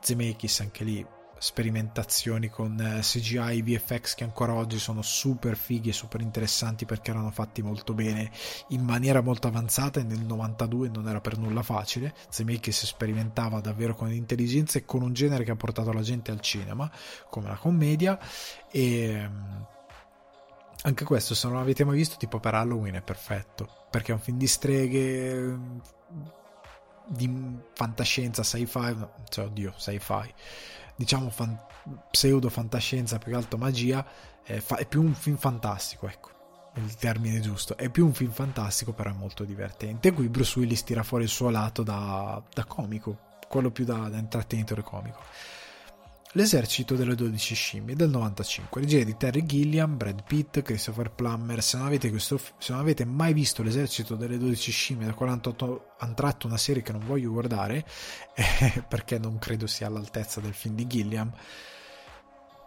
secondo me vivete sotto un sasso. Come sci-fi è uno dei più interessanti mai fatti da Hollywood. Perfetto, non vi voglio dire niente di questo film, perfetto, Bruce Willis, eh, c'è di mezzo diciamo viaggi nel tempo, cose così, però è uno dei più interessanti eh, che si sia mai visto al cinema, proprio bello, bello, bello. E qua arriviamo al primo film con Bruce Willis che ho visto al cinema, perché tutti questi qua 95 ero ancora troppo piccolo, però 97 ero già abbastanza grande per andare al cinema a vedere determinati film e mi andai a vedere il quinto elemento di Luc Besson, che è uno dei primi, forse il primo film hollywoodiano di Besson? Adesso non vorrei sbagliarmi, me lo direte voi se ho sbagliato o meno. Comunque, Luc Besson, eh, Bruce Willis, Gary Oldman, Mila Jovovich, Chris Tucker, Ian Holm. Eh, film stupendo, ambientato nel futuro. Per una volta abbiamo un futuro mezzo alla Blade Runner, però un po' più solare, un po' più eh, decadente, nel senso che è tutto spaccato perché Bruce Willis un, guida un taxi eh, però è più solare, non è piovoso in quella maniera lì. Ed è molto interessante perché c'è Willis che si trova tra le mani questa ragazza interpretata da Mila Jovovich che però porta con sé un segreto, ci sono determinate persone che la vogliono, la vogliono catturare, ma per quello che lei rappresenta e non vi dico altro. Se non l'avete mai visto guardatelo, è un film che ha delle critiche molto aspre che all'epoca fu premiato a Cannes, ricevette credo un premio per l'uso degli effetti speciali, se non ricordo male, ricevette altri premi, il pubblico lo premiò abbastanza, era un film super famoso, io lo vidi al cinema e poi appena uscì mi andai a comprare la videocassetta, mi era piaciuto proprio tanto ed era il periodo in cui avevo iniziato eh, a diventare fan di Bruce Willis come attore e quindi mi era piaciuto un sacco me lo sarò visto a casa in cassetta una decina di volte cioè, ma anche di più probabilmente però mi piaceva un sacco non lo guardo da anni probabilmente è invecchiato però ve lo consiglio perché vi dà idea di è una fantascienza che tipo oggi non si farebbe così bene era già interessante e già questo è interessante il distaccamento che abbiamo. Oggi avremo una fantascienza molto più pulita. All'epoca c'era l'idea di sporcare un po' la scena i personaggi di rendere il futuro interessante ehm, quasi alla, alla Blade Runner però di inserire determinati elementi che lo caratterizzassero in modo diverso. Comunque andando avanti eh, vi butto un film che è un mio guilty pleasure che io ho rivisto a capodanno io a Capodanno, la notte di Capodanno, mentre voi guardavate il divano d'oro, mentre io mangiavo degli arancini come antipasto e tanta altra roba, mi sono sparato FBI protezione testimoni del 2000. Io chiedo scusa, non è, perché non è un film, come dicevo prima, non sono tutti film che dici cavolo questa è una carriera di Bruce Willis. Uh, questo è il più ingenuo di tutti. Cioè proprio quello che dici potevo tranquillamente non citarlo. Però lo cito perché si sono un po' affezionato perché ritorna l'idea del Bruce Willis più comico. Cioè all'epoca la gente fu brutale perché all'epoca non è come adesso che Michael Keaton ha 70 anni e fa ancora Batman perché il modo di girare sul set, la tecnologia, l'attenzione che c'hai per gli attori te lo permette e Hollywood è un po' meno spietata da questo punto di vista con gli attori che invecchiano. All'epoca già verso andavi verso i 50 cosa fai? Azione, ma dove vuoi andare? Cioè era molto così, cioè non c'era Keanu Reeves, eh, uno come Keanu Reeves che non ha più 20 anni non avrebbe fatto John Wick all'epoca. Cioè zero, non, non esiste, cosa fai? Sei un vecchio. Eh, Pierce Brosnan eh, a fare di nuovo 007 non ce l'ha messo perché per Hollywood inizia a diventare ridicolo. Ora fa Shazam. Eh, no Black Adam scusate. Capite com'è cambiata la situazione? All'epoca tanti furono crudeli con Bruce Willis perché dissero ah si riduce a fare FBI protezione testimoni, non fa più die hard perché sta invecchiando e quindi si butta sulla commedia. C'era un periodo in cui gli buttarono questa accusa. In verità, come dicevo all'inizio, Bruce Willis ha sempre fatto commedia proprio dall'inizio della sua carriera.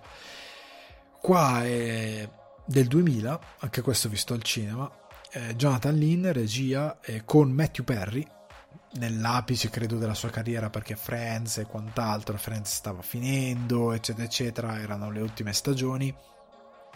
Apice della carriera di Matthew Perry e li mettono insieme per fare questo film dove sostanzialmente lui fa questo eh, Johnny Tudeschi, questo assassino, Gio, Tulipano Johnny della mafia che sostanzialmente tra l'altro c'è uno degli attori che c'è in uh, la signora Maisel, Moish, quello che fa Moish, eh, che fa un gangster che praticamente eh, va a cercare, deve, cioè, vuole ammazzare eh, Bruce Willis perché lui sostanzialmente sta lavorando appunto nella protezione testimoni, eccetera, eccetera, parte una cosa, c'è Matthew Perry che è il suo vicino di casa che fa il dentista che quando si accorge di chi è questo strippa va, va impazzisce completamente. Lui che è un uomo ehm, super medio, super mite, che non rischia mai e che ha una moglie che lo odia perché lui è l'unico dentista non schifosamente ricco perché non è mai incredibilmente ambizioso, eh, lui va, va completamente fuori di testa perché non è uno che rischia avere un assassino della mafia di fianco lo manda fuori di testa e poi però c'è una storia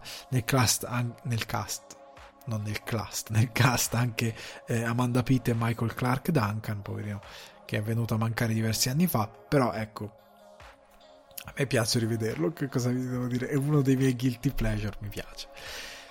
2006, Slave Impatto Criminale, questo di Paul McGuigan, con eh, Josh Hartnett, Morgan Freeman, Ben Kingsley, Lucy Liu, Stanley Tucci. È un neo-noir.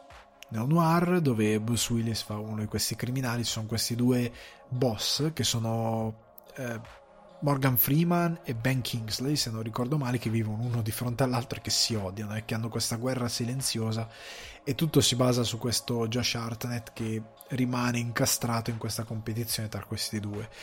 Eh, qua è meno protagonista Bruce Willis, però è un film molto interessante dove lui mostra di saper fare il duro, ma mostra anche altri lati, è molto carino.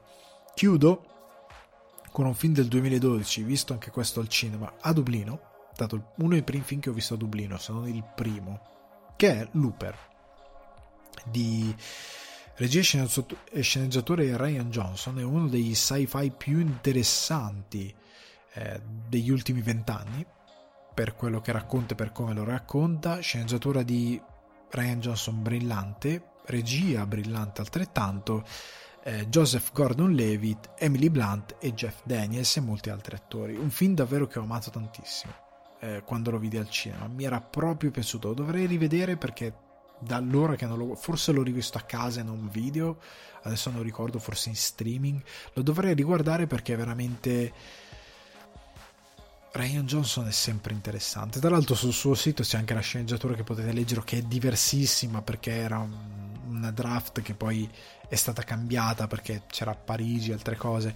C'erano scene proprio completamente che poi in cinema sono state cambiate, però veramente, veramente, veramente interessante. È un, è un film che mi è piaciuto un sacco, uno dei, degli ultimi film più belli di Bruce Willis probabilmente, a memoria, danno a memoria come vi dicevo, questi sono quelli che mi faceva piacere ricordare e magari consigliarvi se non li avete visti, perché non ridico il valore di Bruce Willis, però ecco, non volevo citare Pulp Fiction, The Jackal, Unbreakable, ehm, ma anche Sin City era una produzione interessante. Lui è perfetto a fare quel, eh, quell'investigatore vecchio, il detective vecchio, poliziotto che l'ultima missione si sacrifica è, molto molto molto interessante, lui è perfetto per fare quel ruolo, anche quello lo vedi al cinema.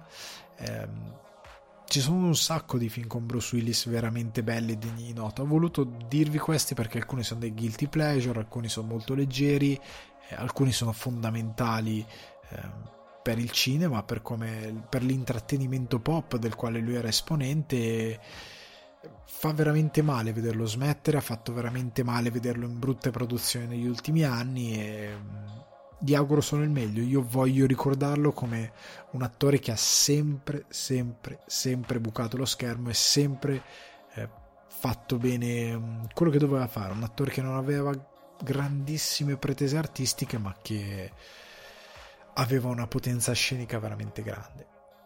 Perfetto ragazzi, ora passiamo, prima di passare alle recensioni, il buon Davide mi scrive per pormi una piccola domanda.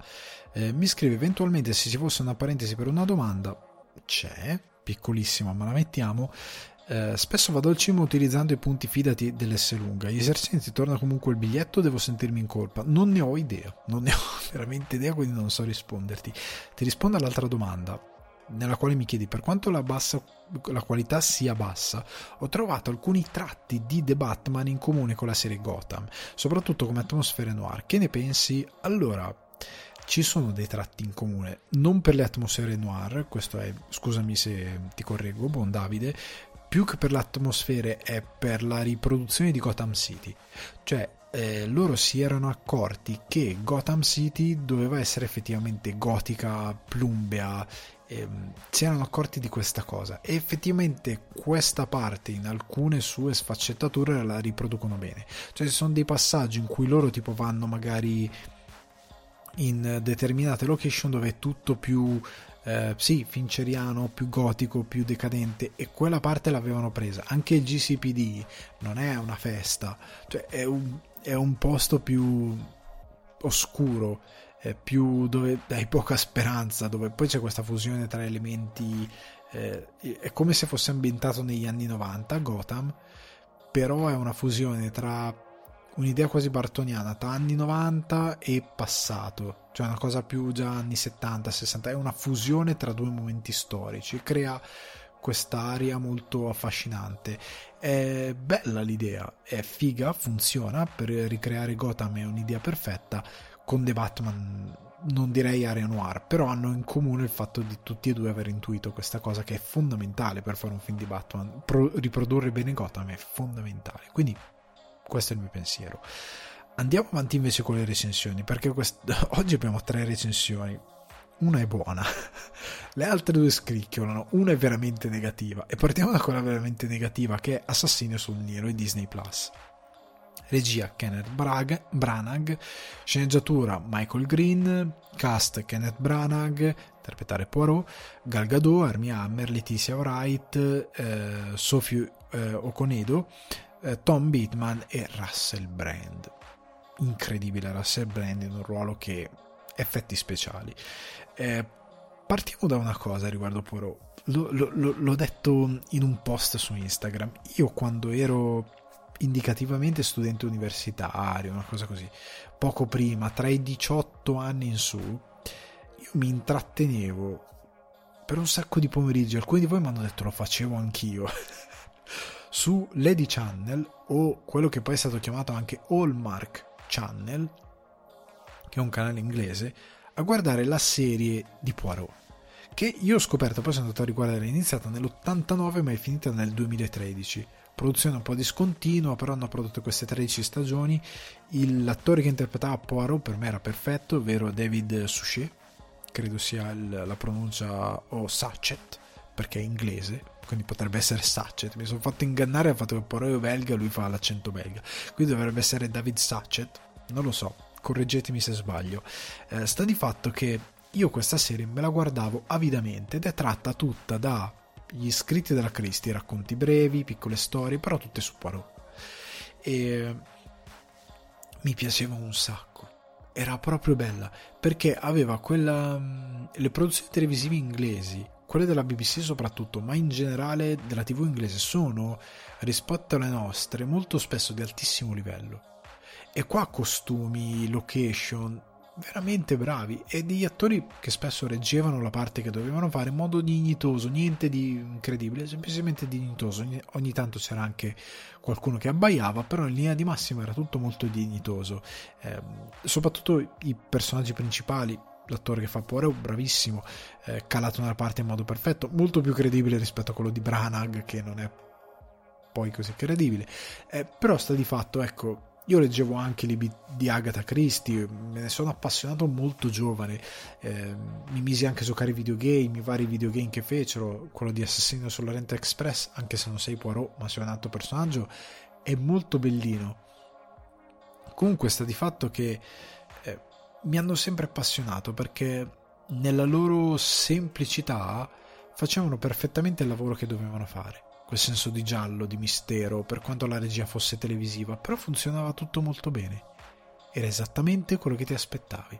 Tu ti mettevi lì, sul divano, o meglio io mi mettevo lì e come tanti altri voi, tutti sul divano, eh, mi mangiavo una cosa, mi bevevo una cioccolata calda, eh, fuori un tempo orribile, io stavo in casa e, e mi guardavo su Lady Channel, non ho mai capito la connessione con Lady Channel e perché era di Agatha Christie, non ho mai capito.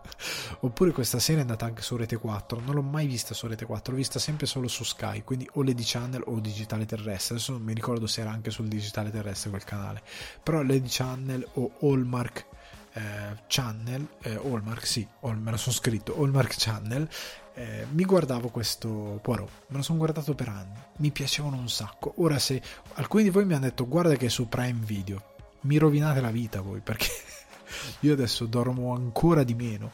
E quindi io ero in fissa con sta serie. E ripeto, faceva quello che doveva fare. Che non è quello che fa sto film.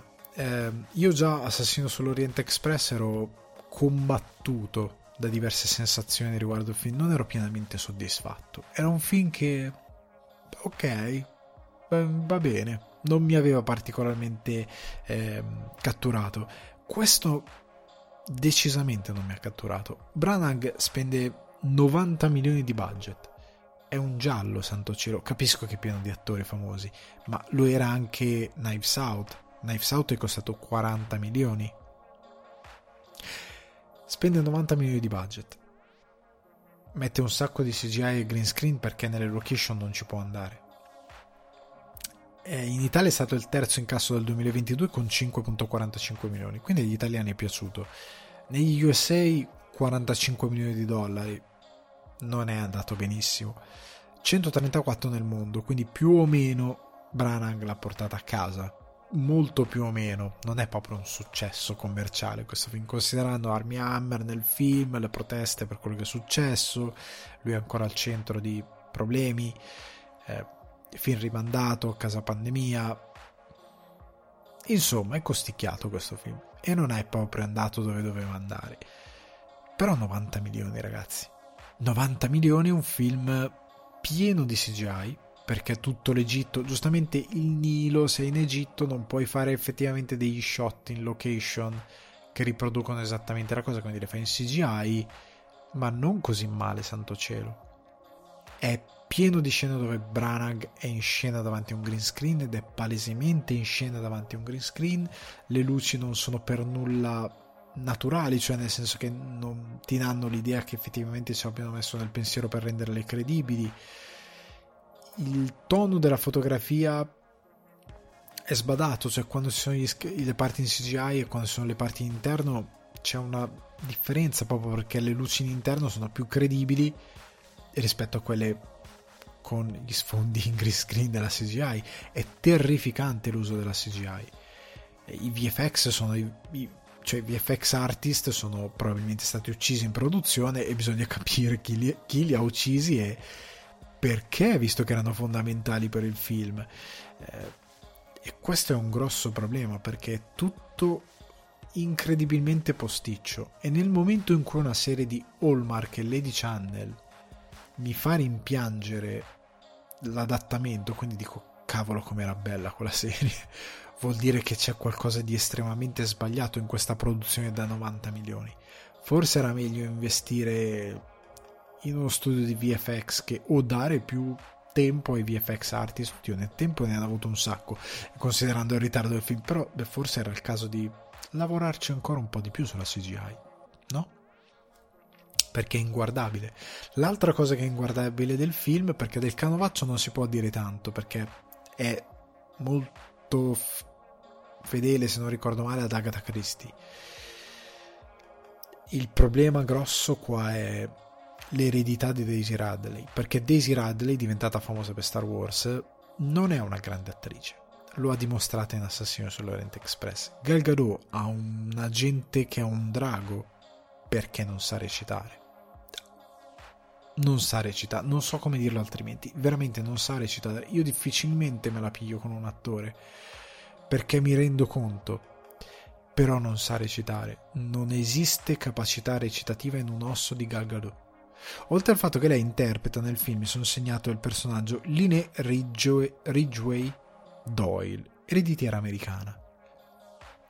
Ora, eh, il buon regista di Avengers, del quale ora sto ehm, scordando completamente il nome, che è al centro di diverse polemiche perché a quanto pare anche lui non è una brava personcina a modo, nel suo rispondere, che poi ha causato alti backlash alle accuse di Gal Gadot e altri, ha detto probabilmente non ci siamo capiti sul set perché lei parla un inglese terribile.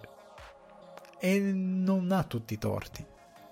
Nel senso tu devi interpretare un'ereditiera americana. Non è possibile che tu abbia ancora un accento eh, israelita israeliano. Perdonatemi se sbaglio la, la, la, la definizione corretta non è normale che tu abbia un accento ancora così spiccato. Non è normale che tu non abbia preso lo sbattimento di farti un corso di dizione, perché sei un'attrice, santo cielo. Non è possibile recitare così male. Solo se lo sentite in, in, io spero che il doppiaggio italiano la salvi, perché in inglese, in lingua originale, è atroce. Non si può ascoltare, non è mai credibile riesce a recitare male una scena in cui viene stappato una bottiglia di spumante, champagne e lei si spaventa per il tappo che esplode. Riesce a recitare male anche lì. E lo stavo guardando con mia moglie e mia moglie fa: Ma ha recitato male anche questa cosa? Che cos'era sta cosa? È veramente inguardabile. Bucasse almeno lo schermo, non buca neanche lo schermo. Per quanto mi riguarda, non è così magnetica a schermo è indubbiamente una bella donna, ma non è tagliata per il cinema, secondo me. Per quanto mi riguarda, cioè non è una Scarlett Johansson, che tanti dicono, eh, però in presenza non è granché, però al cinema sfonda lo schermo, oltre ad essere un'attrice magnifica. Gal Gadot non ce l'ha proprio.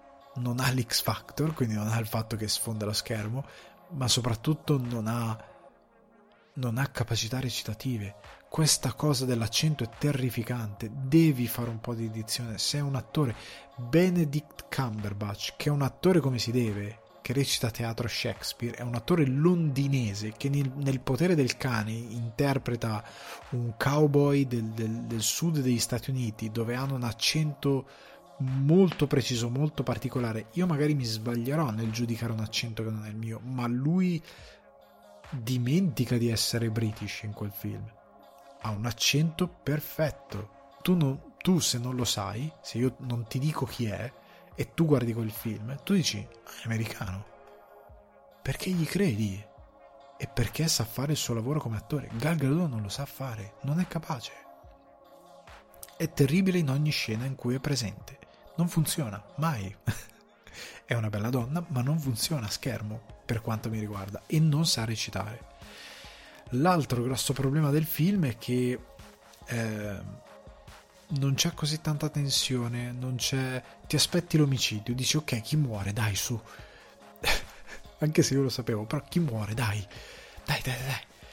E non c'è contrasto tra i personaggi, è chiaro fin da subito che viene che io dico sempre non è importante capire, intuire quale può essere più o meno l'assassino, però il film, anche se ti devi dare gli elementi, ti deve quanto più possibile creare e Agatha Christie lo fa attraverso la scrittura eh, quel, quella tensione per la quale tutti possono essere effettivamente sospettati. E qua il cinema, il racconto per immagine, non riesce a crearti quella giusta tensione e non riesce a crearti quelle giuste distrazioni per far funzionare le parti in cui eh, l'assassino scappa, in cui l'assassino è sbadato.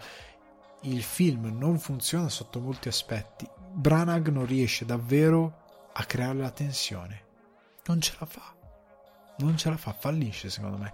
È come in Orient Express, eh, che non è un brutto film, questo è veramente un brutto film, hai la, tutto il tempo la sensazione che manchi qualcosa. Il film diventa anche soporifero, a un certo punto ti annoi tremendamente, speri che il ritmo si risollevi e non succede.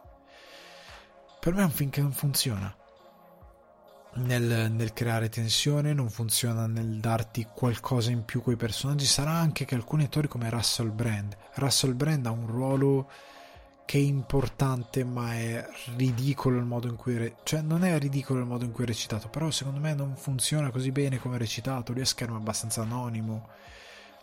Eh, ho trovato un, l'ho trovato un film che ha qualche buona interpretazione. Army Hammer anche a un certo punto ha una scena in cui piange, è ridicolo, è un po', io lo guardavo e dicevo, porca miseria. Eh, Branagh è riuscito a fare un film bellissimo come Belfast e un film bruttissimo come questo.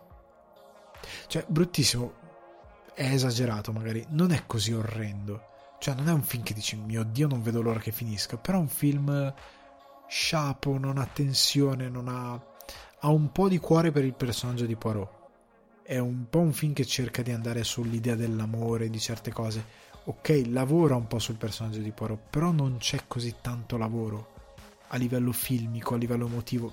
C'è perché te lo, ti viene raccontato al film e tu lo capisci, ok. Ma allo stesso tempo, ripeto, non c'è abbastanza dramma. Il dramma non è misurato bene, non è misurato bene il mistero, eh, non ti appassiona, ti lascia veramente vuoto come spettatore. Ed è uno dei peggiori film che ho visto di questa categoria. E ritornerò su Prime Video a questo punto, visto che ci sono, a guardarmi Poirot su Prime Video perché non ho più intenzione di guardare una cosa del genere. Oppure mi riguarderò Knives Out. Almeno mi vedo un bel giallo. Eh, io, se non l'avete visto, guardatelo. Come sempre, non dico evitatelo a tutti i costi, dico guardatelo. Se if you dare, guard, guardalo però io ti dico che secondo me non ti fai un bel favore, soprattutto se ami il giallo e soprattutto se ami Agatha Christie. Non è granché. Andiamo avanti con un film invece del quale vi dico già parlerò molto bene, che è Come On Come On. Eh, come vi dicevo, arriverà il 7 aprile nelle sate italiane grazie a Notorious Cinema. Sceneggiatura e regia di Mike Mills, cast Joaquin Phoenix, Phoenix, Gabby Hoffman, Woody Norman e Scott McNairy e moltissimi altri. Allora, la trama del film è molto semplice. Siamo mm, seguiamo questo personaggio che è Joaquin Phoenix, ovvero Johnny, che è questo produttore radiofonico che sta eh, conducendo questo progetto in giro tra eh, New York, Detroit, New Orleans, deve andare in giro per l'America, ma parte da New York a intervistare eh, diversi bambini, perché si parla di bambini o preadolescenti, riguardo cosa pensano del presente, di cosa hanno paura, di cosa è il futuro. È un progetto nel quale lui vuole dare voce a dei bambini. In tutto questo, la sorella, che ha un bambino di circa 10-11 anni, eh, deve andare a badare al marito dal quale si sta separando e che ha una malattia mentale e deve lasciare a qualcuno il bambino, lui decide di prendersene carico e sostanzialmente di portarselo a un certo punto perché ne è costretto con lui a fare il suo lavoro. E lui e questo bambino che sono inizialmente lontani perché non si conoscono molto per cose che poi vi spiegherà il film e che non vi dico io, si avvicineranno e contestualmente quello che è eh, la ricerca di Phoenix verrà enormemente aiutata da questo bambino perché lasciando stare la trama, lo scopo del film è dare eh, fare quello che non viene mai fatto. Cioè i più giovani, i giovani in generale, e io lo posso dire da ormai credo ex giovane, eh, non hanno mai avuto davvero voce. In un paese soprattutto come in Italia, dove a 40 anni, eh, sei un giovane, tu dici ma che caspio dici? Eh, le, le categorie più giovani non vengono mai ascoltate, vengono trattate con, a volte anche con con furia, con rabbia, viene, viene, rigettato l'idea che qualcuno più giovane possa dire qualcosa e possa dire io ho paura per il mio presente ma ho paura anche per il mio futuro e tu che sei adulto e che dovresti essere una guida me lo stai mangiando. E io ho paura. E tu mi devi anche crescere, mi devi anche educare e mi stai attaccando. E questa cosa è bellissima anche se guardate ehm, Greta Thunberg il modo in cui tanti personaggi anche italiani gente di 70 anni che la sfotte per le sue per il suo Asperger, per le sue fattezze, per difendere il fatto che non si vogliono prendere le responsabilità delle cose atroci che stanno facendo e del futuro che stanno compromettendo. È bello come queste persone hanno probabilmente figli, nipoti. Però Greta Thunberg la criticano aspramente per delle preoccupazioni che appartengono anche ai loro figli e ai loro nipoti, molto molto molto probabilmente. Ed è una cosa terribile, è una cosa orribile che fanno gli adulti e per lungo tempo i, la generazione più giovane, bambini, adolescenti, hanno gridato. Cioè io appartengo, io ero un punk quando ero ragazzino. Piacevano i, Car- i Nirvana, Kurt Cobain, leggevo i suoi libri, ho letto i suoi libri, i suoi diari. Eh, è una generazione che ha sempre gridato per ottenere determinate cose, battaglie, ribellioni, che ha gridato di frustrazione verso una generazione che viene dagli anni 60, hippie però è cresciuta enormemente frust- eh, frust- anche frustrata, ma molto viziata, molto con tutto pronto, ok? Anche adesso questi cinquantenni che se la credono sono tutti con la pappa pronta, eh, tutti che qualcun altro ha pensato a loro, hanno arraffato tutto l'arraffabile e ora chi è più giovane si arrabbia, deve trovarsi questi arroganti incredibili, molte volte sottoeducati che li attaccano anche. È, è veramente desolante la situazione e attaccano persone che sono i loro figli, i loro nipoti, è orribile questa cosa. Però c'è questa nuova generazione che racconta il film, che sono bambini e preadolescenti che hanno capito che è inutile gridare. Non è più il tempo per gridare. Gridare si è provato per tanto tempo, la violenza si è, portata, si è provata per tanto tempo e non funziona. Porta delle escalation che conducono ha dei risultati anche peggiori. Hanno capito e hanno quasi a livello genetico sviluppato la necessità di dire ascoltami e in una maniera molto gentile dicono è molto matura, eh, l'essere umano si evolve e questi bambini sono incredibilmente evoluti come bambini, hanno una coscienza di sé, di quello che hanno intorno, per quanto ingenui, molto ampia. Ed è una generazione che dice ti sto dicendo cosa provo, ti sto dicendo di cosa ho paura del futuro, del presente, ti sto dicendo veramente di cosa ho paura, ascoltami per favore. E noi, d'altro canto, abbiamo un'enorme coscienza di capire che i bambini non vanno trattati con accondiscendenza, sono degli esseri pensanti, sono degli esseri umani che non sanno esprimere determinati pre- eh, sentimenti, ma noi siamo in grado di capirli e che quando anche noi sbagliamo come adulti ad esprimerci in determinati modi glielo dobbiamo spiegare, dobbiamo scusarci con loro perché non è più eh, il tempo di essere così arroganti da non scusarci con un bambino quando gli facciamo un torto, ma dobbiamo scusarci con loro e spiegargli perché abbiamo avuto anche noi paura, perché siamo stati violenti, se siamo stati violenti in qualsiasi forma, spero non in quelle gravi, ma in quelle magari emotive che possono essere curate e, e che sono magari anche ingenue e possiamo comunicare con loro allo stesso livello per mor- migliorare loro stessi e noi stessi. E avere un dialogo che sia più umano e che badi davvero ai sentimenti. E il film lo fa magnificamente perché unisce eh, quest'idea del documentario perché Mike Mills ha scritto il film fino a un certo punto perché è pieno di interviste fatte a questi bambini che sono vere. Joaquin Phoenix ha improvvisato. Ed è meraviglioso. Joaquin Phoenix è una delle cose è la cosa una delle cose perché dire la cosa più bella del film è sbagliato però è veramente grandioso. Eh, come grandiosa la sua co-star bambina che è appunto scusate è Woody Norman che interpreta Jesse questo bambino. Però eh, Joaquin Phoenix è meraviglioso perché lui è andato a intervistare davvero questi bambini ponendogli davvero determinate domande offrendogli davvero determinate risposte e interagendo davvero con loro e la voce che viene data a questi bambini è enorme. Anche nei titoli di coda rimanete ai titoli di coda perché sono cosa, una delle cose più belle del film. Perché non la cosa più bella, perché tutto il film è meraviglioso e ora vi spiego perché, ma i titoli di coda sono stupendi perché sono il resto delle interviste che questi bambini rilasciano e che sono state tenute nel film e che sono state integrate magnificamente perché c'è una regia che non è documentaristica, lo sono alcune intuizioni di come mettere insieme a livello di montaggio.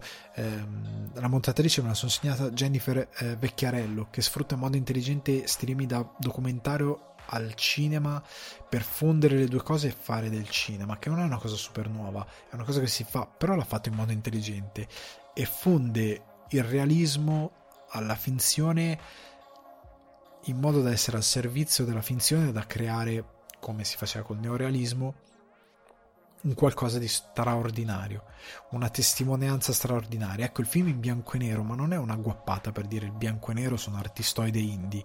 Qua serve perché è una sorta di testimonianza in tempo reale di cosa sta dicendo questa generazione, di cosa succede ora a questi bambini e che loro un giorno guarderanno e c'è questo bellissimo dialogo senza farvi spoiler, però dove il bamb- Joaquin Phoenix da adulto si rende conto del suo personaggio, quantomeno si rende conto che questo bambino, suo nipote, un giorno dimenticherà tutto questo meraviglioso viaggio che stanno facendo insieme. Ne dimenticherà gran parte perché non, io non mi ricordo le cose che ho fatto a dieci anni. Molte cose che ho fatto a dieci anni sono scomparse. Sono cose che ricordo o dei ricordi piuttosto vividi di determinate cose. Ti rimangono in testa le cose, i tormentoni, i cartoni animati, determinate cose, magari piccole cose che hai fatto, ma magari delle belle giornate che ho passato con i genitori, cose dette, le perdi. E c'è questo bel dialogo dove lui gli dice: Tu un giorno non ti ricorderai. Il bambino dice: No, no, io me le ricorderò. E lui dice: Però te le... io mi ricorderò tutto e comunque ti ricorderò tutto. E questo film è questo: è la memoria che stiamo conservando di questi bambini per ridargliela un giorno in futuro. Il fatto che sia in bianco e nero ha un bel significato perché è la loro memoria non è il presente che deve essere a colori e dà anche un certo calore. So che è assurdo il bianco e nero che dà calore, però dà quel tipo di calore appunto da ricordo, da fotografia di un'altra epoca, perché è quello che vuole essere un'altra epoca, il ritratto di un'altra epoca per il futuro, però al presente eh, parla in modo molto autentico, sia nelle parti di finzioni che nelle parti eh, che sono veramente autentiche, lo fa con un cuore mi ha ucciso questo film, Joaquin Phoenix, ma tu sia maledetto, mi ha davvero ucciso. Eh, io anche nella recensione che ho scritto per Cinefax dico è il Manhattan dell'infanzia, perché ha quel cuore non tanto nell'omaggiare una città, ma nell'omaggiare questa generazione e i bambini, nel raccontarli, nell'essere così accorato e nello sfruttare anche le scene in modo utile per raccontare determinate cose, nello sfruttare New York, nello sfruttare eh, io non avevo mai visto Venice Beach in bianco e nero in questa maniera. Cioè togliere il colore a una cosa come la California e farlo bene, farlo in modo interessante, eh, farlo in modo intelligente, sfruttare il sound design in modo intelligente, perché il bambino prende il microfono dello zio che poi viene utilizzato come traccia audio nel film per i rumori, per studiare i rumori. E quando Phoenix lo vuole correggere c'è la sua collega che dice ma lascialo stare, un bambino sta scoprendo, fagli imparare le cose a modo suo, perché noi da adulti vogliamo interferire nelle cose dei bambini, no devi fare così, no, faglielo scoprire a suo modo, lascia che tu devi essere un guardiano silenzioso ma incredibilmente presente ogni volta che ne ha bisogno, che sia tuo figlio o meno, rispetto alle generazioni che ci sono dopo di noi abbiamo questa responsabilità. non dobbiamo pensare solo a noi stessi e a quello che noi sappiamo, perché il bambino ci può portare grande saggezza, perché il suo sguardo è nuovo, è fresco, è una generazione evoluta, è un essere umano evoluto e ci può dare delle prospettive che noi non, non pensiamo di avere e non, sap- e non abbiamo. È, ehm, è un film che ho amato perché ti dà... Eh, Mike Mills veramente mette delle cose nel parlare di come dovremmo esprimere di più i nostri sentimenti, di come dovremmo essere più a contatto con... perché non è solo una cosa, ah, i sentimenti, ma è un, un'idea di, che ci può aiutare anche come adulti, perché come adulti tendiamo a chiuderci. E il personaggio di Joaquin Phoenix è questa cosa, lui è un adulto che si è trincerato per via delle sue esperienze, delle cose che gli hanno fatto male, di cose che tiene dentro. Anche io, io sono una, una persona che sarà che sono figlio unico, non lo so da, da cosa dipende. Sarà che sono cresciuto anche in un modo molto difficile, affrontando determinati ostacoli, eh, perché sono sempre stato un escluso e, e quindi tendo a essere molto chiuso, a non esprimere determinate cose. Ci sono delle cose che mi logorano dentro e molti adulti crescono così. E Joaquin Phoenix è così, non riesce a esprimere molte cose per quanto sia un uomo è un sentimentale per certi versi Joaquin Phoenix. Quello che fa a livello di lavoro è perché ha un cuore molto grande, però quello che gli riguarda una certa sua onestà la tira fuori grazie al bambino. Ed è una cosa che ci serve. Cosa volete fare? Non, non parlo in modo molto astratto, trasognato idiota, però per essere concreti, cosa volete fare? Ma nelle cose basilari. Eh, volete, oh, oh, volete, mangiare della pasta oggi? Cosa volete? Un piatto di pasta al pesto? Volete una focaccia? Volete semplicemente fermarvi nel, nel, um, al cinese sotto casa e prendervi le pallette di... di, di non lo so, sto dicendo cose a caso, le, delle bao, non lo so, volete... Eh, siete innamorati della fotografia, siete innamorati di viaggiare, siete volete figli, non li volete, volete sposarvi, non volete sposarvi, pa- siate a contatto con le cose che desiderate, con le cose che volete, cercate di capire dove siete sbagliati, dove non siete sbagliati, eh, dove qualcosa vi ha fatto male. Questo film ci dice che essere a contatto con i nostri sentimenti, sfogarli, affrontarli, ci può aiutare semplicemente a diventare migliori. E questa generazione di, bambino, di bambini fa questa cosa. Eh, ci sono delle interviste dove un bambino dice esprime una certa paura per la solitudine che mi ha commosso tantissimo, come alcuni bambini sembrano avere una, eh, una lucidità verso il futuro e una cosa che mi ha fatto sentire tremendamente in colpa, cioè questa bambina che dice il futuro so che non sarà così pulito come è stato il passato a livello di ambiente ed è una roba che ti fa sentire veramente male perché tu dici abbiamo spaccato tutto, stiamo continuando a spaccare tutto senza ragione, in un modo completamente irrazionale, completamente idiota e abbiamo creato rassegnazione in una generazione, siamo dei mostri. E, ehm, e questo film è veramente, secondo me, capace di arrivare a tutti che voi vogliate figli o non vogliate figli, perché riesce ad avere un'onestà anche in determinate cose che spiegano cosa vuol dire. Io ho potuto capire molto di più ehm, quello che il film voleva dirmi perché ho un figlio e, e perché Joaquin Phoenix deve imparare cosa significa avere a che fare con un bambino e con questa generazione di bambini e la sua costar che fa la mamma è Gaby Hoffman, se non Hoffman che fa Vive la sorella è bello anche il rapporto tra loro due, come sono, si sono rotti loro due in funzione di un certo tipo di eh, dolore, di malattia che riguardava loro madre, ma che riguarda anche il compagno di lei. È molto bello anche il, perché fond- attraverso l'infanzia analizza gli adulti, ma non è quello il fine, il fine è quello e siamo tutti e siamo capire la responsabilità che abbiamo verso i bambini ed è meraviglioso. Comunque mi ha, mi ha dato una coscienza o meglio, ho, ho, una coscienza io, grazie a mio essere padre, superiore, per ce- superiore non agli altri, superiore rispetto all'argomento, eh, che mi ha permesso quindi di abbracciare di più certi significati. C'è una battuta che non vi ripeto perché poi adesso no vi racconto tutto il, cioè vi racconto il film perché ci sono delle battute che sono chiave però che spiega cosa significa essere genitore e amare un figlio in un determinato modo ehm, è, è veramente per quanto semplice è molto potente e Joaquin Phoenix prova delle esperienze che sono semplici ma veramente potenti e che servono a quello che il film vuole dire. Ci sono molti film sull'infanzia, ma io raramente ne ho trovato uno così onesto, così a fuoco su quello che vuole dire e così poco... Ehm, e così anche punitivo verso gli adulti per certi versi, perché ci, eh, ci dipinge come persone molto da, estremamente danneggiate che hanno bisogno di prendere eh, coraggio di prendere responsabilità delle cose che fanno, delle cose che non fanno, delle cose nelle quali falliscono. Eh, è un film che ho amato tantissimo, mi ha commosso tantissimo, mi ha fatto ridere tantissimo. Ecco, non è un film drammatico, è una sorta di dramedy, si ride un sacco, eh, ci si commuove eh, ed è un film che probabilmente io mi rendo conto che potrebbe spaccare lo spettatore, nel senso che è un film per tutti, però se non avete una certa matura, maturità, che non dipende sempre e in toto dalla vostra età, perché voi potete avere 16 anni però avere una maturità tale che vi permette di avere eh, un'empatia verso certi argomenti che anche se non siete genitori eh, ci potete trovare qualcosa perché comunque il film sta ancora parlando a voi, anche se siete già se siete 16 anni, siete già adolescente. Ok, però sta ancora parlando un po' della tua generazione. Più o meno. però puoi capire determinate cose perché magari hai una grande empatia. Però ci può essere un pubblico di quell'età che non lo capirà perché ancora immatura sotto quel punto di vista e non ha avuto determinate esperienze che gli daranno una certa, un certo bagaglio emotivo e anche culturale per capire determin- più emotivo che culturale per capire determinate cose.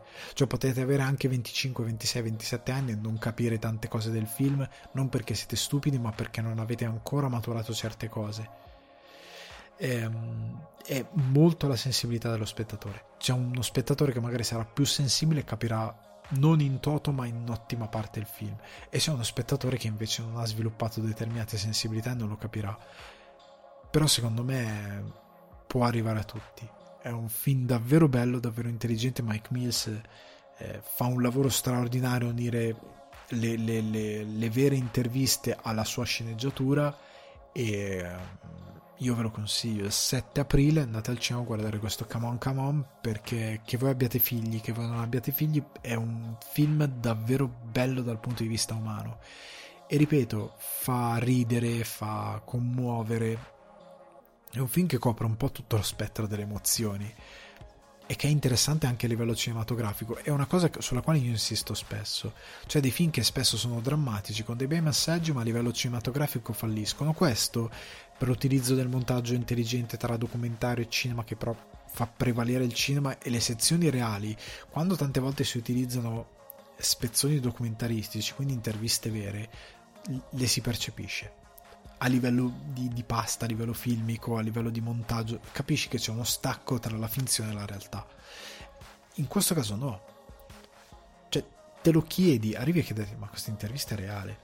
Te lo chiedi, non ne sei sicuro, capisci a un certo punto che è troppo onesto per essere eh, sceneggiata e che sia stato un bel lavoro di editing per non farlo sembrare posticcio e soprattutto un bel lavoro di regia perché le inquadrature non sono mai stupide e banali ma sono più, un po' più cinematografiche, ok, pur dovendo fare qualcosa di documentaristico, quindi sono stati intelligenti in produzione sul set e quindi tutto si fonde meravigliosamente e il film funziona alla grande da questo punto di vista e quindi montaggio, fotografia, tutto si, si unisce al concept del film al modo in cui è stato prodotto e girato e, vi, e, ti dà qualcosa che a livello filmico è meraviglioso.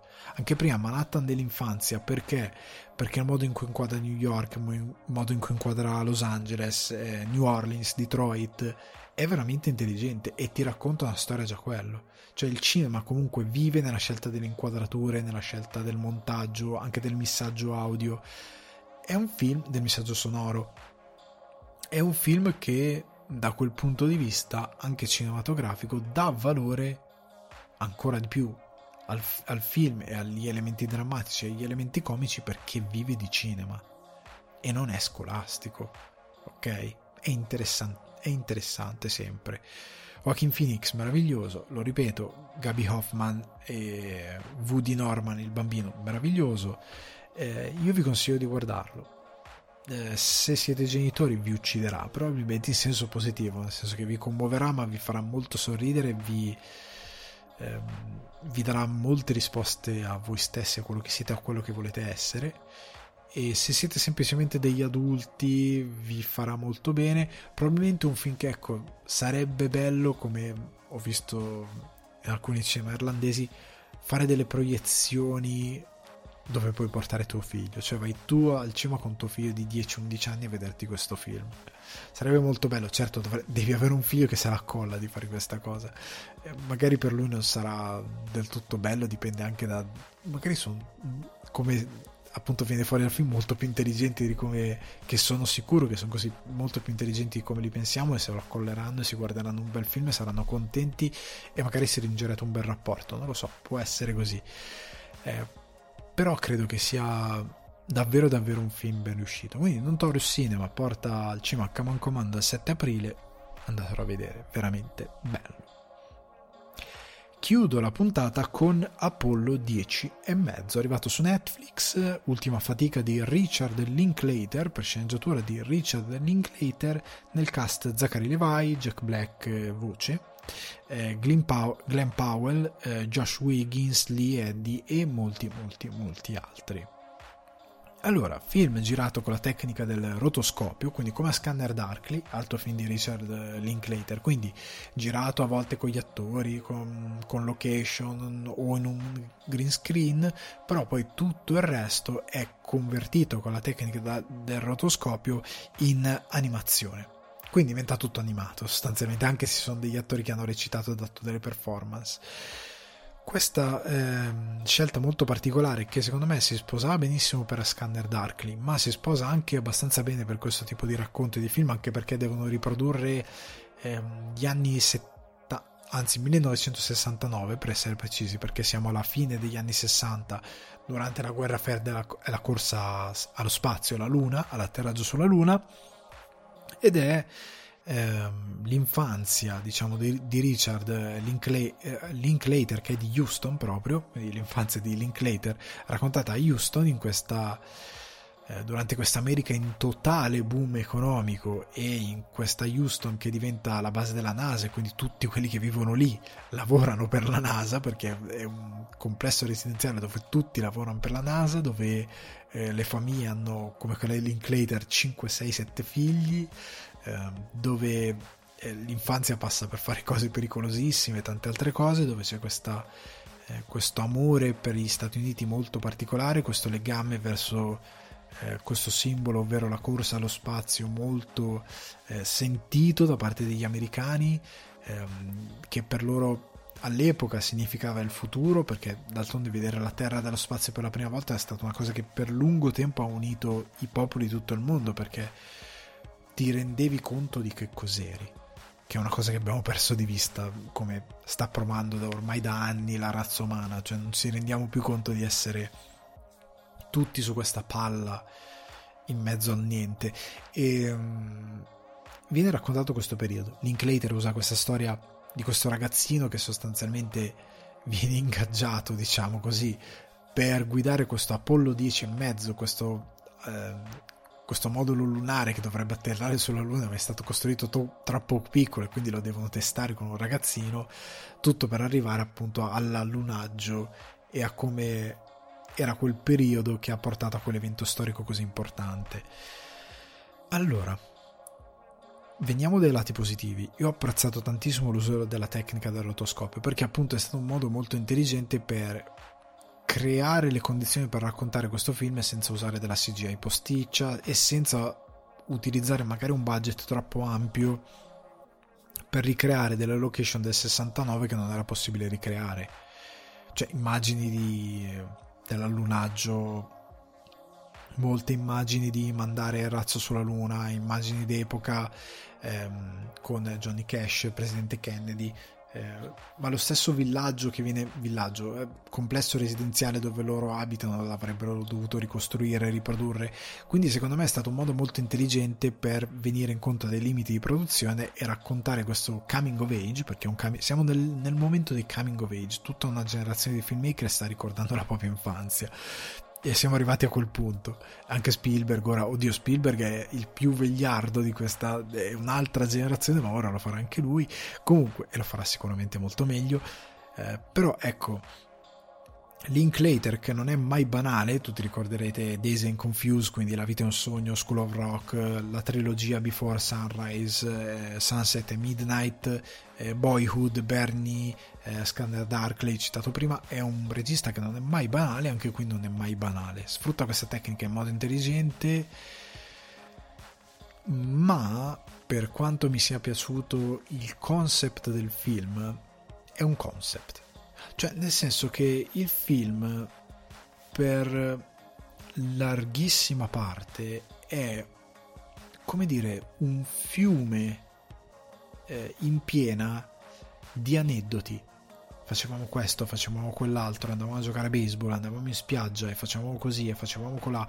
Da cer- da, dopo l'incipit, il film è così.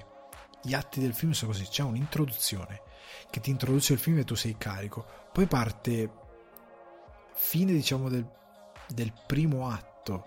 Cioè parte del primo atto e parte del secondo atto è tutto un infilare una serie di reminiscenze su come era l'America di quel periodo. E mm, sono tutte, tutti piccoli ricordi che non portano effettivamente avanti una trama e questo mi sta bene nei coming of age ma semplicemente a un certo punto diventano ti sovrastano perché è come avere un, davanti uno che ti parla a macchinetta senza mai fermarsi eh, buttando una serie di eventi uno dopo l'altro che non hanno una vera conves- connessione che non ti lasciano spazio per entrare e che sono pura nostalgia che in altri casi può essere coinvolgente questa tecnica ma secondo me in questo caso non lo è perché non riesce davvero a coinvolgerti. Questo film è stato presentato ai festival, a South by Southwest se non vado errato, e i critici lo hanno amato. Sarà stato che i critici hanno amato il film perché è un periodo molto importante per la storia americana e probabilmente perché sono di quella età anagrafica per entrare eh, in empatia per osmosi con un periodo che loro stessi hanno vissuto o che mitizzano perché magari fa parte è molto vicino perché magari sono quella generazione che non sono cresciuti in quel periodo ma mitizzano quel periodo storico. Un po' come noi magari mitizziamo gli anni 80 per dire ok? Spero di essermi spiegato. Eh, però ecco il film non è così coinvolgente. Cioè come mi ha lasciato indifferente. È un po' l'anti-Licorice Pizza perché Licorice Pizza ha questi eventi a, lot- a, rotta di collo che si succedono però sono coinvolgenti hanno un sacco di cuore sono messi in scena con ehm, con enorme grazia, con intelligenza, ha dei protagonisti molto forti. Invece questi ragazzini sono abbastanza anonimi, sono veramente, come dicevo prima, i ricordi a rotta di collo di, ehm, di, di infanzia di Linklater che si accavallano si susseguono, si rincorrono, ma che non riescono davvero a trascinarti dentro. E quando arriva il terzo atto e poi il film si chiude, tieni un sospiro di sollievo perché prima di tutto grazie a Dio cala un attimino il ritmo di questo questo questo tsunami di informazioni e di ricordi si placa si ritira ti lascia con il, eh, il finale verso il finale del film. Tu respiri e fai ah è finito. Ok. Mi ha svuotato è stato proprio il fallout dopo uno tsunami. Cioè mi ha lasciato lì dicendo, ok, bene, cambiamo canale. Come, come The Truman Show, dici, ok, ora cambio canale perché ho bisogno di qualcosa che mi crei davvero dell'interesse, entertain me. Eh, eh, veramente mi ha, mi ha svuotato il film non mi ha lasciato praticamente niente. È una cosa che eh, mentirei se dicessi che mi ha coinvolto in quel periodo storico, me lo ha raccontato attraverso gli occhi di Link, attraverso i ricordi a rotta di collo di Linklater, però mi ha stordito. Non mi ha coinvolto, mi ha stordito.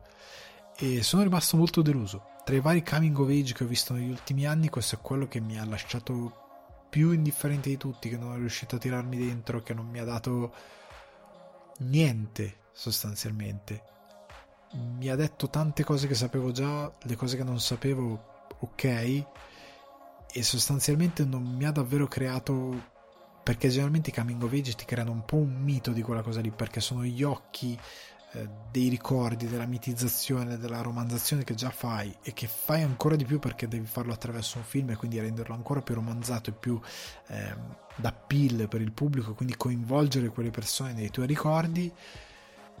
Tutto questo lavoro qua, qua non c'è, non riesce a esserci. E mm, non mi ha tirato dentro. E alla fine sono rimasto mm, così, ho fatto spallucce, ho tolto. Adesso The Office, mi ha lasciato veramente deluso. Non mi, ha, non mi è piaciuto, non dico per nulla, però ho percepito un po' di aver perso tempo. Mi dispiace da dire questa cosa tantissimo perché Linklater è un regista che stimo molto, però mi ha lasciato un po'... ok, va bene.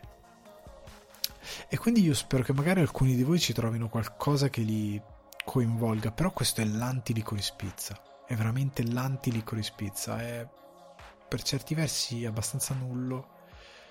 Mm, e quindi ti lascia indifferente, che è la cosa peggiore che può fare un film. Secondo me non c'è riuscito davvero a creare quello che voleva creare. Quel coming of age che doveva fare così coinvolgente non ce l'ha fatta. Eh, Dazed and Confused è molto più coinvolgente come, come film di quella specie. Questo è, è svogliato, è semplicemente lì fatto per fare. Comunque ragazzi, io vi, vi lascio con quest'ultima recensione non troppo convincente di un film per me non troppo convincente. Vi saluto ricordandovi che da oggi, lunedì 4 aprile, si riprende con le live su Twitch alle 21.30 lunedì ogni sera. Eh, vi ricordo di vi chiedo di condividere il podcast, condividere i video original eh, dal canale YouTube, di lasciare mi piace, di attivare la campanella sul canale, di attivare la campanella qui sulle piattaforme, su ad esempio Spotify si può fare così vi arrivano le notifiche quando esce il podcast, di condividere il podcast, di votare il podcast, una bella, belle 5 stellette e di consigliarlo ai vostri amici che magari amano il cinema e tante altre cose e che vogliono approfondire di più alcuni aspetti eh, di questo intrattenimento, anche nell'intrattenimento intrattenimento televisivo e io vi mando un abbraccio, fate i bravi e ci sentiamo alla prossima puntata. Ciao.